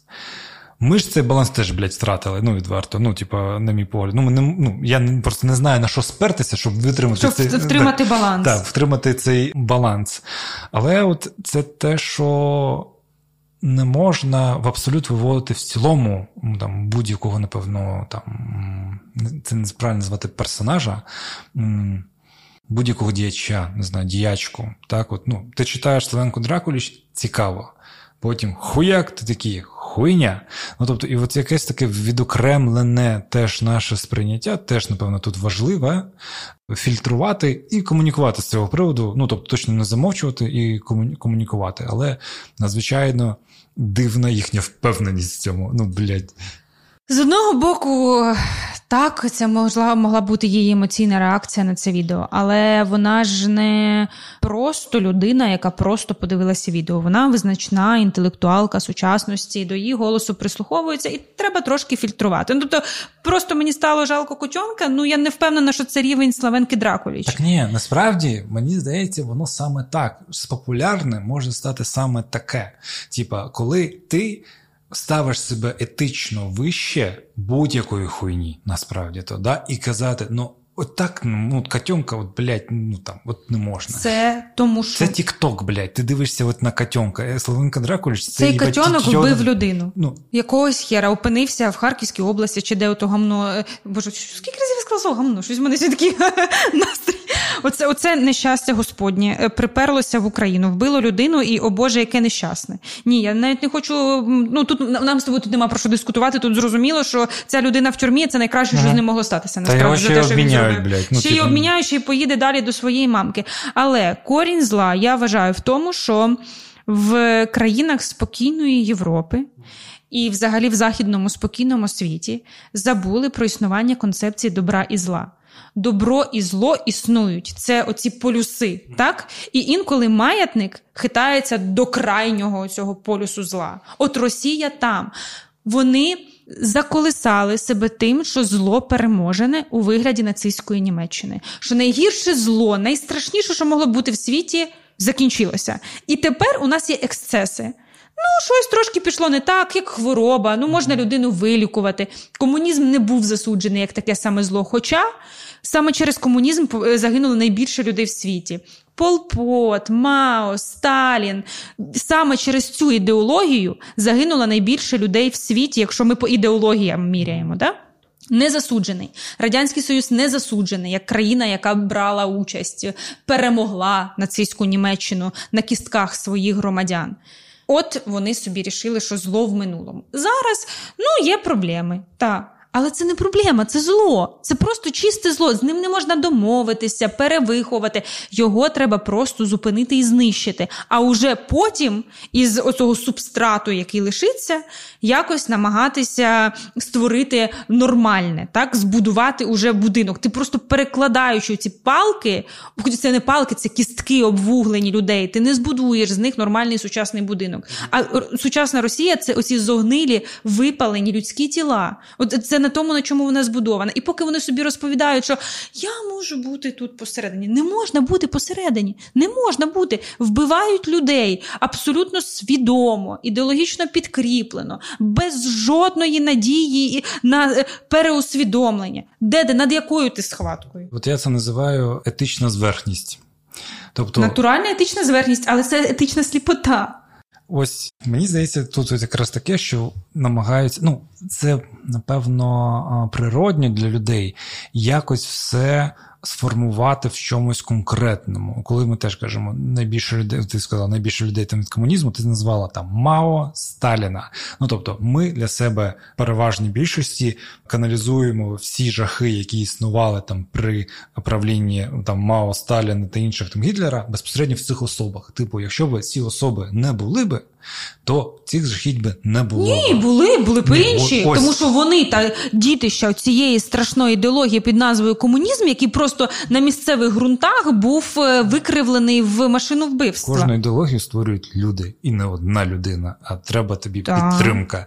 Да, Тобто ти не можеш сам там перетворити людей. Тобто я завжди завжди кажу, що Путін це не є а, причина, це є результат. Безумовно, просто знаєш, ну зручніше сказати не радянський союз часів Сталіна. Це маркери, та але то, що. Люди за цим стояли, люди вбивали, люди заводили в газові камери, люди розстрілювали в Сандермосі. От Що що от, е, от в чому, як на мене, логічна помилка е, у, скажімо, уособленої, не знаю, mm-hmm. як правильно е, збірного образу Слав'янки Дракуліч, те, що коли ти кажеш там Радянський Союз зло, таке ні. Бо там були і хороші люди, там же були і дисиденти, і такі, блядь, ну ти ну ну тобто вони намагаються виокремити, ну не давати всіх обобщить, тим самим обобщає зло в одній людині. Тобто, а тут от це як знаєш, там дискусії про колаборантів. Чи Україні потрібно, скажімо, давати оцінку діяльності людям на окупованих територіях, які співпрацювали безпосередньо з окупаційною владою. Так потрібно. І потрібно це робити максимально, щоб навілювати подальший можливий вплив тих людей. Чи може постраждати в цій ситуації хтось невинний, або хто хтось був мотивований якимось іншими причинами, чому він так чи інакше поступив? Можуть, на жаль, можуть. Але ну, тут ціна трошечки різна. От це, знаєш, ці типа, моральні ділеми, типу, а чи можна засудити людину, яка вкрала хліб для своїх дітей, яка голодає? Можна засудити людину, яка створила такі умови, що інший має красти хліб для дітей, які голодають. Я, я, я маю, маю на увазі, е, звісно, в пориві е, пошуку справедливості можуть постраждати люди, які не настільки винні, як, наприклад, інші люди. Але якщо буде невільований цей вплив подальшому і не буде знову такого нового, як скажімо, возгорання подібної проблеми, то ми збережемо прям блядь, тисячі, десятки, сотень тисяч людей. А намагаючись оцей, типа, ну це не настільки колабора. Ну, та, Калабарулька. Да. Ну, був прокурором в ЛНР, так, ну, засуджував людей, типа, але ж у нього був начальник. От давайте начальника тільки. А, а у начальника був начальник, та, та. і так ми дійдемо до Путіна. Да, Все, все сходиться до Путіна. Хоча ну, хоча я теж все одно, типу, кажу, ну тобто, тут треба шукати, звісно, баланс, але не схитуватися в тому, що у цьому винуватий Путін, який ну в цьому консенсусі насправді ми тільки суспільство. Путін теж винуватий. Просто він один з мільйонів росіян, які винуваті, ні, але ні. з колаборантами дивись. Ні, ні, я маю на увазі, що точно можна зійтися на думці з будь-яким там європейським інтелектуалом, що Путін а, є поганим. Точно. Точно. Як тільки ти починаєш зміщати тут же може починати дискусію. Тобто, але ну це вже, звісно, прогрес, бо до цього, блядь, ніхто в них не був винуватий, взагалі проблем не було. Але якось так. Да. Ну, з колаборантами будь-які ситуації засудження великої так. групи людей та прямо якоїсь категорії. Тут е, важливо просто, щоб якомога менше було випадків, коли невинні люди постраждали, для того, щоб просто працювала система, громадські організації нормальні, які за цим слідкують, ну, ми, ми... система правосуддя. Ну щоб не було такого, що ліс рубають, щепки літять, да, чи як там оце сталінська тема була. Але те, що це по-любому треба бути, щоб настільки було покаране, щоб жодна скотіна більше не подумала це повторити. Або якщо подумала, то зрозуміла, чим вона заплатить. Наслідки однозначно так має бути. Ну да, говоримо про наслідки. Знову ж таки. Тут теж не треба узагальнювати, що всі люди, які на окупованих територіях, є винуваті. Ну тобто, ось кажу, оцей баланс, хто ну хтось може вважати всі, хто на окупованих, винуваті, хтось не ніхто не винуватий. Тут завжди треба баланс і оці умовні правила, за якими ми йдемо. Просто оцей, скажімо так. Не знаю, як це назвати, етичний ліберальний світ інтелектуалів. Вони намагаються нас максимально вивести на те, щоб ну, типа, не карати. Слухай, просто контекст 21 століття в умовній Бельгії. Він дуже сильно відрізняється від нашого. звісно, в умовній звісно. Бельгії не може бути зараз братської могили і вбитих дітей. Ну не може такого просто бути, тому вони і не розуміють. А Росія нас просто відкинула з 21 століття в якесь 16-те. з стратами масовими, з масовими вбивствами людей, з повним нівелюванням цінності людського життя. І ми не можемо взяти інструменти 21 століття, не можемо взяти мобільний телефон і прийти в Мгм. 16 століття. Що ти з ним там будеш робити? Забивати що? Я не знаю, гвозді туди було тоді були чи не були. Ну тобто, ми в ми вимушені діяти і реагувати не в тому контексті, в якому перебуває Славенка Дракуліч. Я не знаю, чому вона, людина, яка бачила війну своїми очима, не розуміє, здається- що Мені здається, вона не бачила. Мені здається, вона ну в її країні це відбувалося. в країні, я маю на а вона хорватка, але здається, її не було під час. Вона в Швецію, здається, тоді Так. виїхала і працювала. Але люди, які Ну, ти, пишуть ну, про дивись, війну, ну дивись, ось це уяви, як умовно зараз. там- шарій.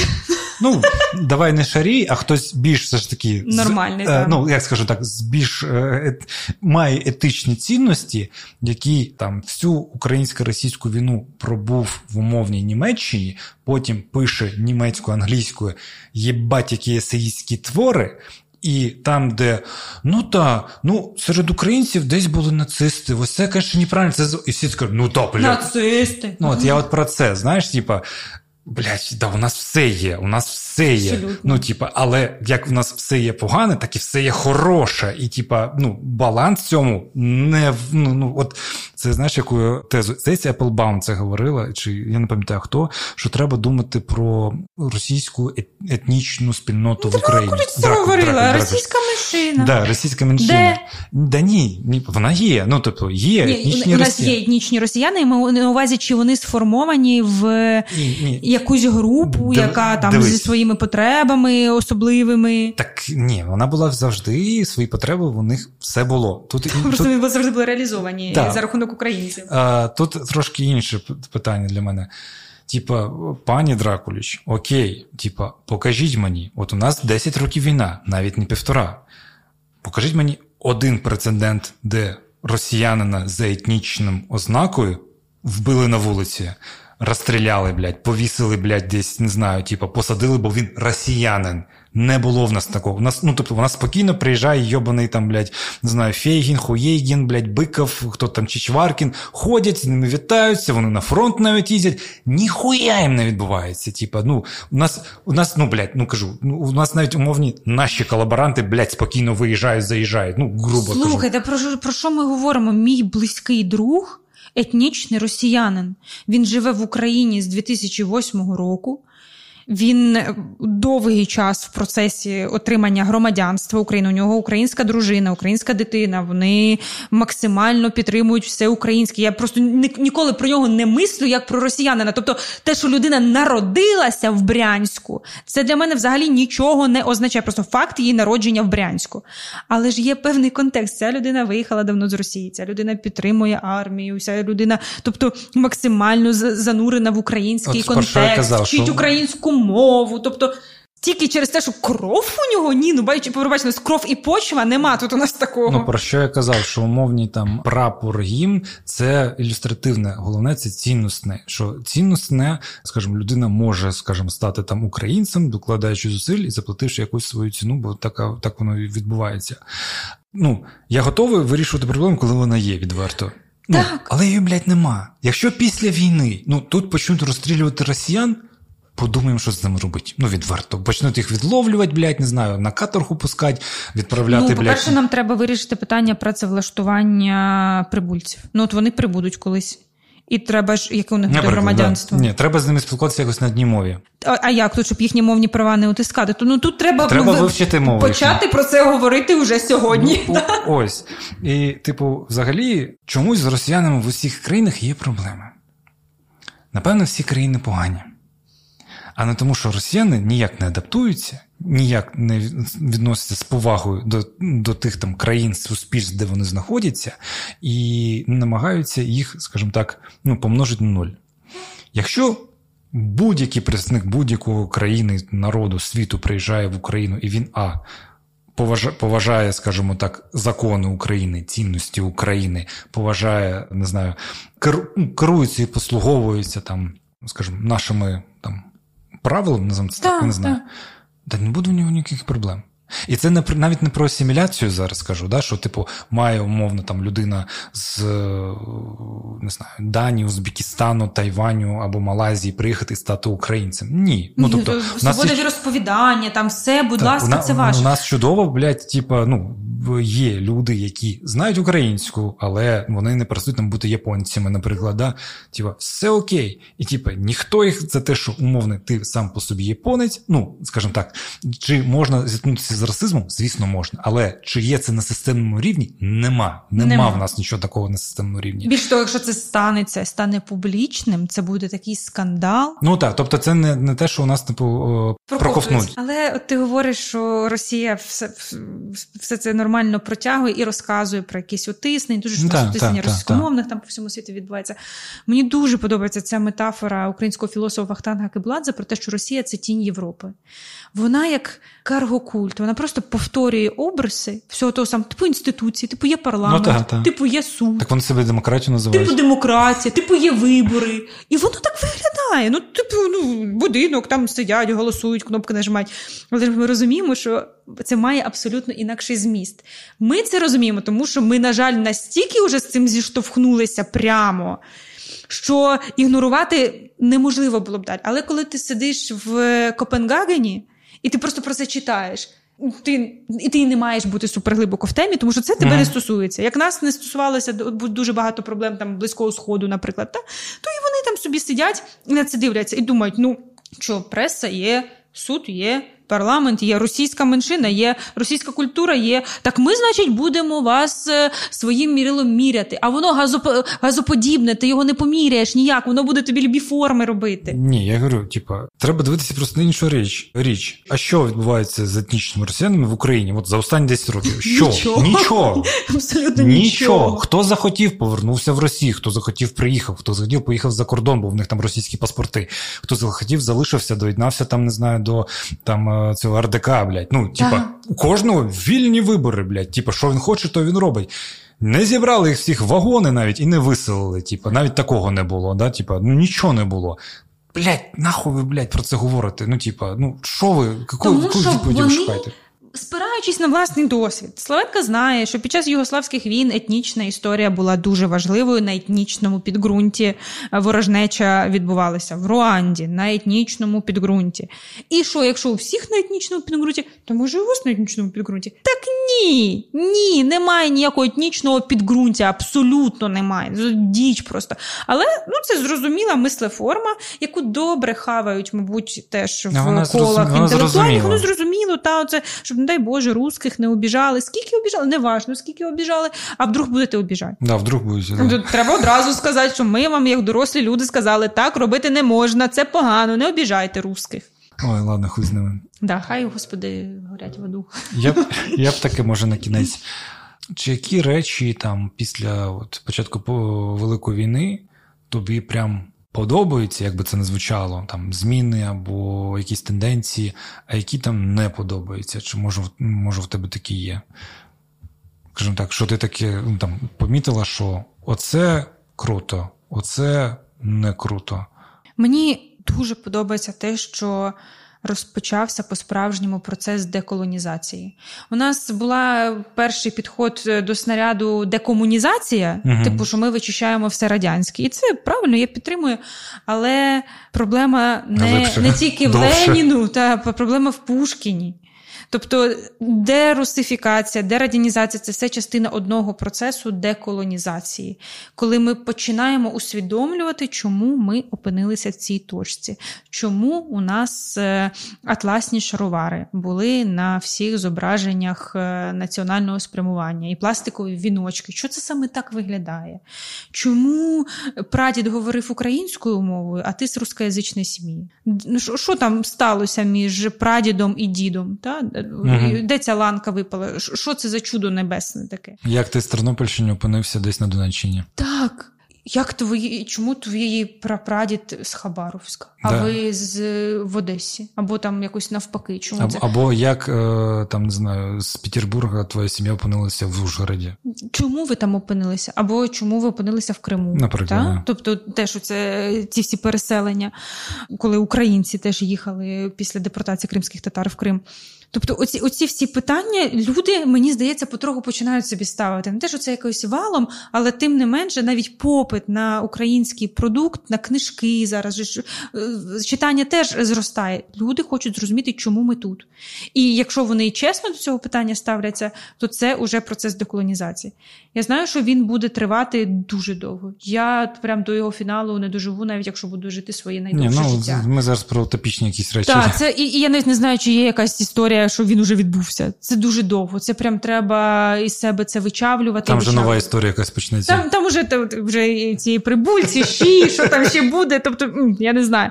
Але це зрушило з мертвої точки. Воно зрушило ще в 2014 році, але. А воно залишався одно маргінальним якоюсь такою річчю. Зараз воно Дуже все одно... повільно. Воно було дуже повільно, і на 8 березня 2022 року концерт Шуфутінського мав бути в Києві. Та? Тому Слухай, ну, ну у нас дійсно багато історичних речей, навіть ну тобто, які непомітні. Ну там перевід е, календаря цього, там, скажімо так, з- Григоріанський, Люанський. Так, це як не плутаю. Ну це важливі річі. Ну то синхронізація, Так. скажімо так, з. Іншою частиною світу. Тобто, чи воно сильно впливає? Та ні, але на дистанції воно дасть свої ознаки. Тобто, це як я теж кажу, що зараз там дітей, які закінчили школу, спитають, ну, в київських дітей, де Ленін стояв? Де Клас. ну навряд чи нам, да і не тільки там діти після школи можуть згадати, де був пам'ятник Леніну. Да. Ну тобто, це м, ті процеси і умовні там забудуть через 3-4 роки, що Льва Толстого не, колись називалася Льва площа. Толстого. Да, тобто всі ці речі підуть і швидше, ніж ми думаємо. Просто, звісно, воно не з дня на день, але це те, і пам'ять буде по-іншому сформовуватися. Календар супер важливо, тому що ми в моєму дитинстві до якогось часу Новий рік зустрічали спочатку з Росією, потім в Україні. Ну, типу, ця тема була, там бокали в Петропавловський Камчатському полнач, ну це якась така мура. І ясно, що зараз це вже не мислимо в жодній українській родині. Я думаю, по справжньому українській родині це не але мислимо. я знаю, на Різдво. територіях, таки, на окупованих територіях Ну. святкують по нашому часу. Оце головне. Це те, що мені подобається, що це точно зрушило з мертвої точки. Я знову ж таки не утопістка, ідеалістка, інфантильна. Я розумію, що це буде дуже складно, дуже складно. Але мене підтримує ідея про те, що якщо говорити, що все погано, то добре не буде ніколи. Треба звертати увагу на те хороше, що теж відбувається. Ну. Воно відбувається. Те, що нам кричать, що Україна страшно корупційна, жахлива держава. Але ми про це знаємо. По-перше, ми знаємо, що у нас корупція, по-друге, це теж змінюється. ну, це знаєш, ж змінюється це моя мама на краще. Бачила цю новину, що на Закарпатті шили російську форму. Ой, бачила сьогодні, очі лізли. Да, мене мама питає: от говорить, ну жахливо ж. Я говорю, а в якому контексті ця новина? Така в сенсі. Ну, ну всю новину прочитай, і там говорить, що МВС, типа там. Я говорю, ну так, ми дізналися про те, то що туди прийшло МВС. Ми не дізналися просто як факт, який нічого ну, не міняє. Просто Журналісти просто випадково виявили. Так, тобто це навіть вже не журналісти, тобто на місцях люди розібралися. Я навіть здається, знаю той завод. Мені там пальоне Томі Хілфігер шили. Вони так. Бізнесмени мамки не. От, е, ну, тобто, ми з цього контексту про це дізнаємося. Коли про якогось консула, яка перевозила типу нелегалів типу, в Європу через Україну, ми це дізнаємось завдяки умовним нашим там спецслужбам чи правоохоронним органам. Так? Тобто, ми вже так про це дізнаємося. 10 років ми так про це не дізнавалися. Абсолютно, абсолютно. І не було підставок після гучних е, журналістських розслідувань. Тобто ми просто забуваємо, наскільки все було погано. Коли моя мама намагалася відкрити невеличкий бізнес, угу. то у неї все це завернулося на етапі документів, тому що вона два роки тільки збирала документи. Коли я відкривала ФОП, то я зробила це за 5 хвилин в дії, просто моментально. І я через електронний кабінет плачу податки. Тобто я нікуди не ходжу, ні з якими бумажками не стикаюся. А це от на дистанції мого життя відбулося. життя там 10 років. 10-15, може, там років це тому. Тобто, це все змінюється. І це те, що мене надихає. Я вірю в те, що ми на правильному шляху, на правильній траєкторії. Просто що це дуже довго, а коли дуже довго, знаєш, не всі вміють бігти марафони. Угу. І особливо говорять, що це 32-33 кілометр, коли ти біжиш марафон, то ти думаєш, що це вже кінцеве, і дуже багато людей саме на цій точці сходять. Нам важливо просто добігти до цього 32-33 і там ще не зламатися і дійти, тому що це теж буде дуже тяжко і нема з приводу цього ілюзій. А що мені не подобається?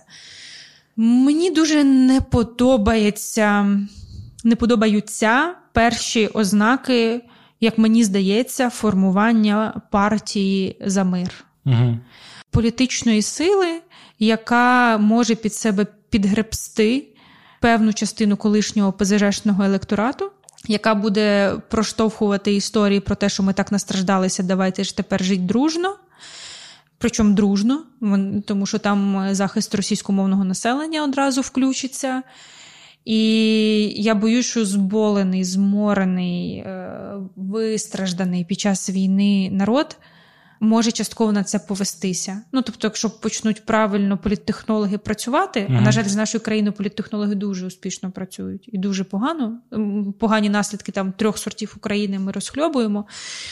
І я не знаю, як на це, яка має бути на це реакція. У нас демократична країна, всі можуть е, там свої політичні ідеї висловлювати.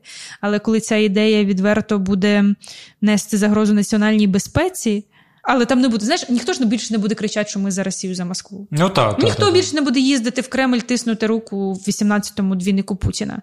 Але ж вони. Просто просто Росія неправильна, ми маємо стати правильною Росією. Так, а ми. І навчити росіян, як бути правильним як бути росіян. правильними. Там культура, яка он чув, що Пушкіна чіпає, таке мороз і сонце. О. Тобто вони будуть говорити людям те, що ті хотіли частина, чи не всі люди, звісно, частина людей, які б хотіли це почути.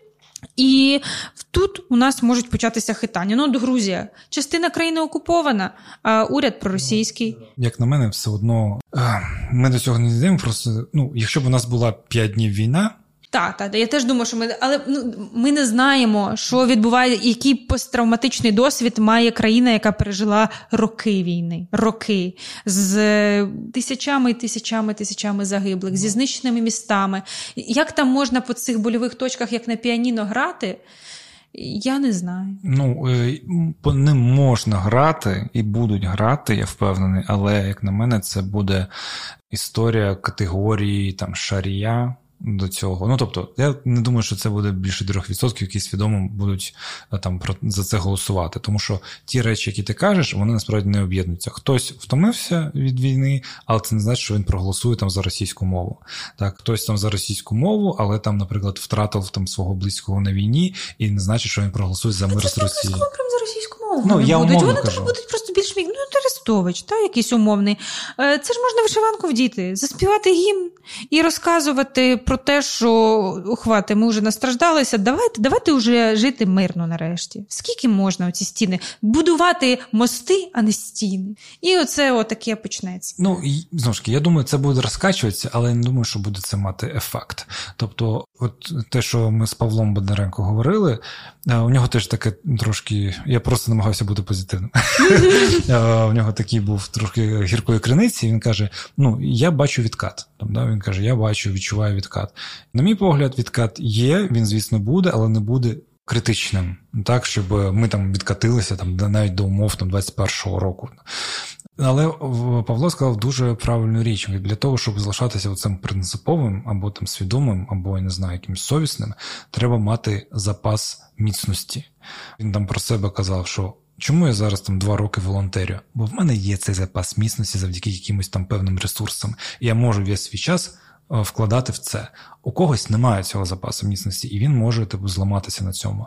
І от, як на мене, ми маємо думати над цим запасом міцності, бо, от як ти кажеш про марафон, цей 33 кілометри, що нам його треба дійти. Дійти, ну реально, те, що це величезний виклик, загальна втома, якісь е, внутрішні конфлікти, які на тлі оцієї втоми виникають. Але я чесно говорю, що я теж втомилася. Просто це нічого не означає. Я просто маю рухатися далі. Знаєш, коли мені не подобається фраза, про що ми не втомилися, ми офігенні, нам це ні, правда в тому, що ми всі втомилися. І Якщо я втомилася, я навіть не можу собі уявити, як втомилися хлопці і дівчата, які на фронті. Але маючи цю втому, я розумію, що іншого вибору, іншого варіанту немає. Коли я, прости господи, не так довго бігала, займалася спортом. У всіх були такі критичні так, моменти. критичний в житті. момент в моєму житті був, і мені там було складно. Якось я хотіла там 10 кілометрів чи що пробігти. То мені чоловік сказав дуже просту фразу, коли я казала, що я втомилася, він сказав, просто продовжуй бігти. І це просто, але Тебе це те, що оточують такі дуже прямі, але прямі люди, які, але це прям в точку. Тепер, коли я дуже сильно втомлююсь, коли мені здається, що я просто більше не вивожу, я собі говорю: просто продовжуй бігти, просто продовжуй пересувати ноги, робити те, що ти робиш. Втомилася, не втомилася. Просто от те, що ти до цього робила, продовжуй. І для мене це ефективно, для мене це діє. Я проти того, щоб не визнавати якісь почуття. Почуття такі, що дуже страшно, дуже складно, і попереду ще я думаю, що довго у нас е, не буде нічого хорошого. Але ми в тій точці, коли у нас немає іншого вибору, окрім того, щоб просто продовжувати бігти. мені здається, чудовий фінал цієї розмови. Дякую, Яна, що звітала, було Дякую. дуже приємно. Дякую, мені теж. У нас є така традиція: там герой, героїня в кінці кажуть якусь безсенсову, безконтекстну фразу, яку ті хлопчики та дівчатка, жінки та чоловіки, дідусі та бабусі дослухали, можуть написати в коментарях. А ті, хто не дослухав до кінця, заходять в коментарі і не розуміє, про що йде мова. Тому таке, можеш подумати, що ти би хотіла сказати. А я поки вам нагадаю, що є банка для волонтерів на Новак та Павла Бондаренка в описі до цього епізоду. Можете задонатити, долучитися до цієї ініціативи. А якщо ви хочете отримати трошки більше контенту, знаю, у нас там серіальний клуб є. Я там подкаст з мамою час від часу викладаю, де вона розповідає про наше життя. Я не знаю, наче вам історії про моє, про моє життя, про всіх моїх предків, але може вам буде цікаво. Можете підтримати проєкт на Патреоні або Бамія Кафі. Ну і що я маю сказати? Я маю сказати, що Плутарх знову застрибнув на диван. Плутарх це ім'я? Це моя собака. Плутарх, що означає Плутарх? Плутарх, як філософ давньогрецький. У мене мопс Сократ, кіт Платон і французький бульдог Плутарх. Такий факт. Пишіть в коментарях, Плутарх знову застрибнув на диван. Дякую, що дослухали. Дякую, що долучаєтесь. Не сумуйте, далі буде. До зустрічі.